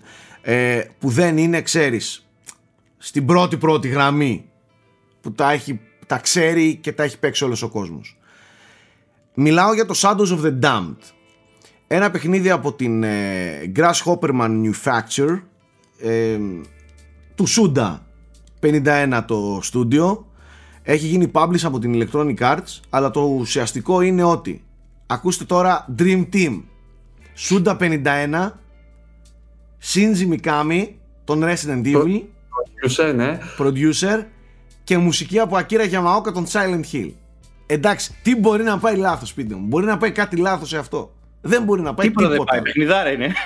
Δεν μπορεί να πάει τίποτα λάθος σε αυτό. Είναι ένα, ένα εκπληκτικό ψυχεδελικό Luna Park που συνδυάζει τρόμο, καφρίλα, φρίκι, καφρίλα και, Και κα, δα. κα- κα- Ναι, ναι. καφρίλα και καφρίλα.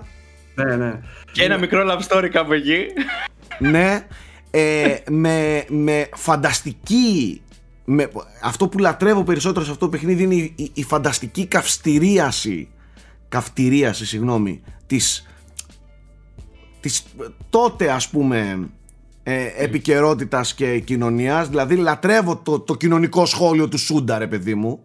Πάρα πολύ. Ε, παρόλο που δεν είναι προφανές πολλές φορές. αλλά έχει ένα πολύ ιδιαίτερο χαρακτήρα. Ε, Shinji Mikami μηχανισμούς στη δράση δεν χρειάζεται και τίποτα άλλο και φυσικά έναν ε, Yamaoka ο οποίος δίνει όλο αυτό με ένα ιδιαίτερο και όχι το κλασικό του στυλ ε, και... Πολύ metal, πολύ metal soundtrack. Πολύ metal, έτσι κι αλλιώς είναι αρκετά metal και ο ίδιος του στα, στην ναι. κανονική του καριέρα ως ε, μουσικός, ως συνθέτης.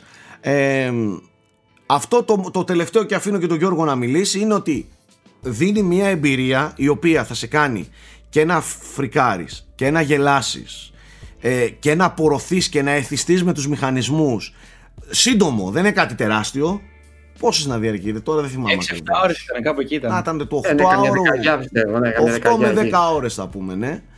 ε, το οποίο εντάξει ακόμα και σήμερα παίζεται κανονικότατα δεν το συζητάμε κυκλοφορεί στις τότε όλες τις ε, πλατφόρμες και παιδιά δείτε το δηλαδή είναι, είναι το, τρομακτικά ιδιαίτερο παιχνίδι και δεν έχει ένα, ένα στυλ που είναι εκεί ή αλλού είναι μόνο του σε όλο αυτό είναι ένα, ένα πολύ ωραίο πάντρεμα ένα, μια πολύ ωραία συνταγή ας πούμε ενός παιχνιδιού που δεν έχει ξαναυπάρξει Ιδίως αν σας αρέσει αυτή η, η punk τρέλα που κουβαλάει ο Σούντα, ε, πιστεύω θα το λατρέψετε. Γιατί ξεφεύγει πολλές φορές από αυτό που περιμένεις. Και έχει θυμάμαι και κάτι interlude ανάμεσα στο gameplay, τα οποία είναι εντελώς αναπάντεχα, ας πουμε Κάτι mini games ιδιαίτερα.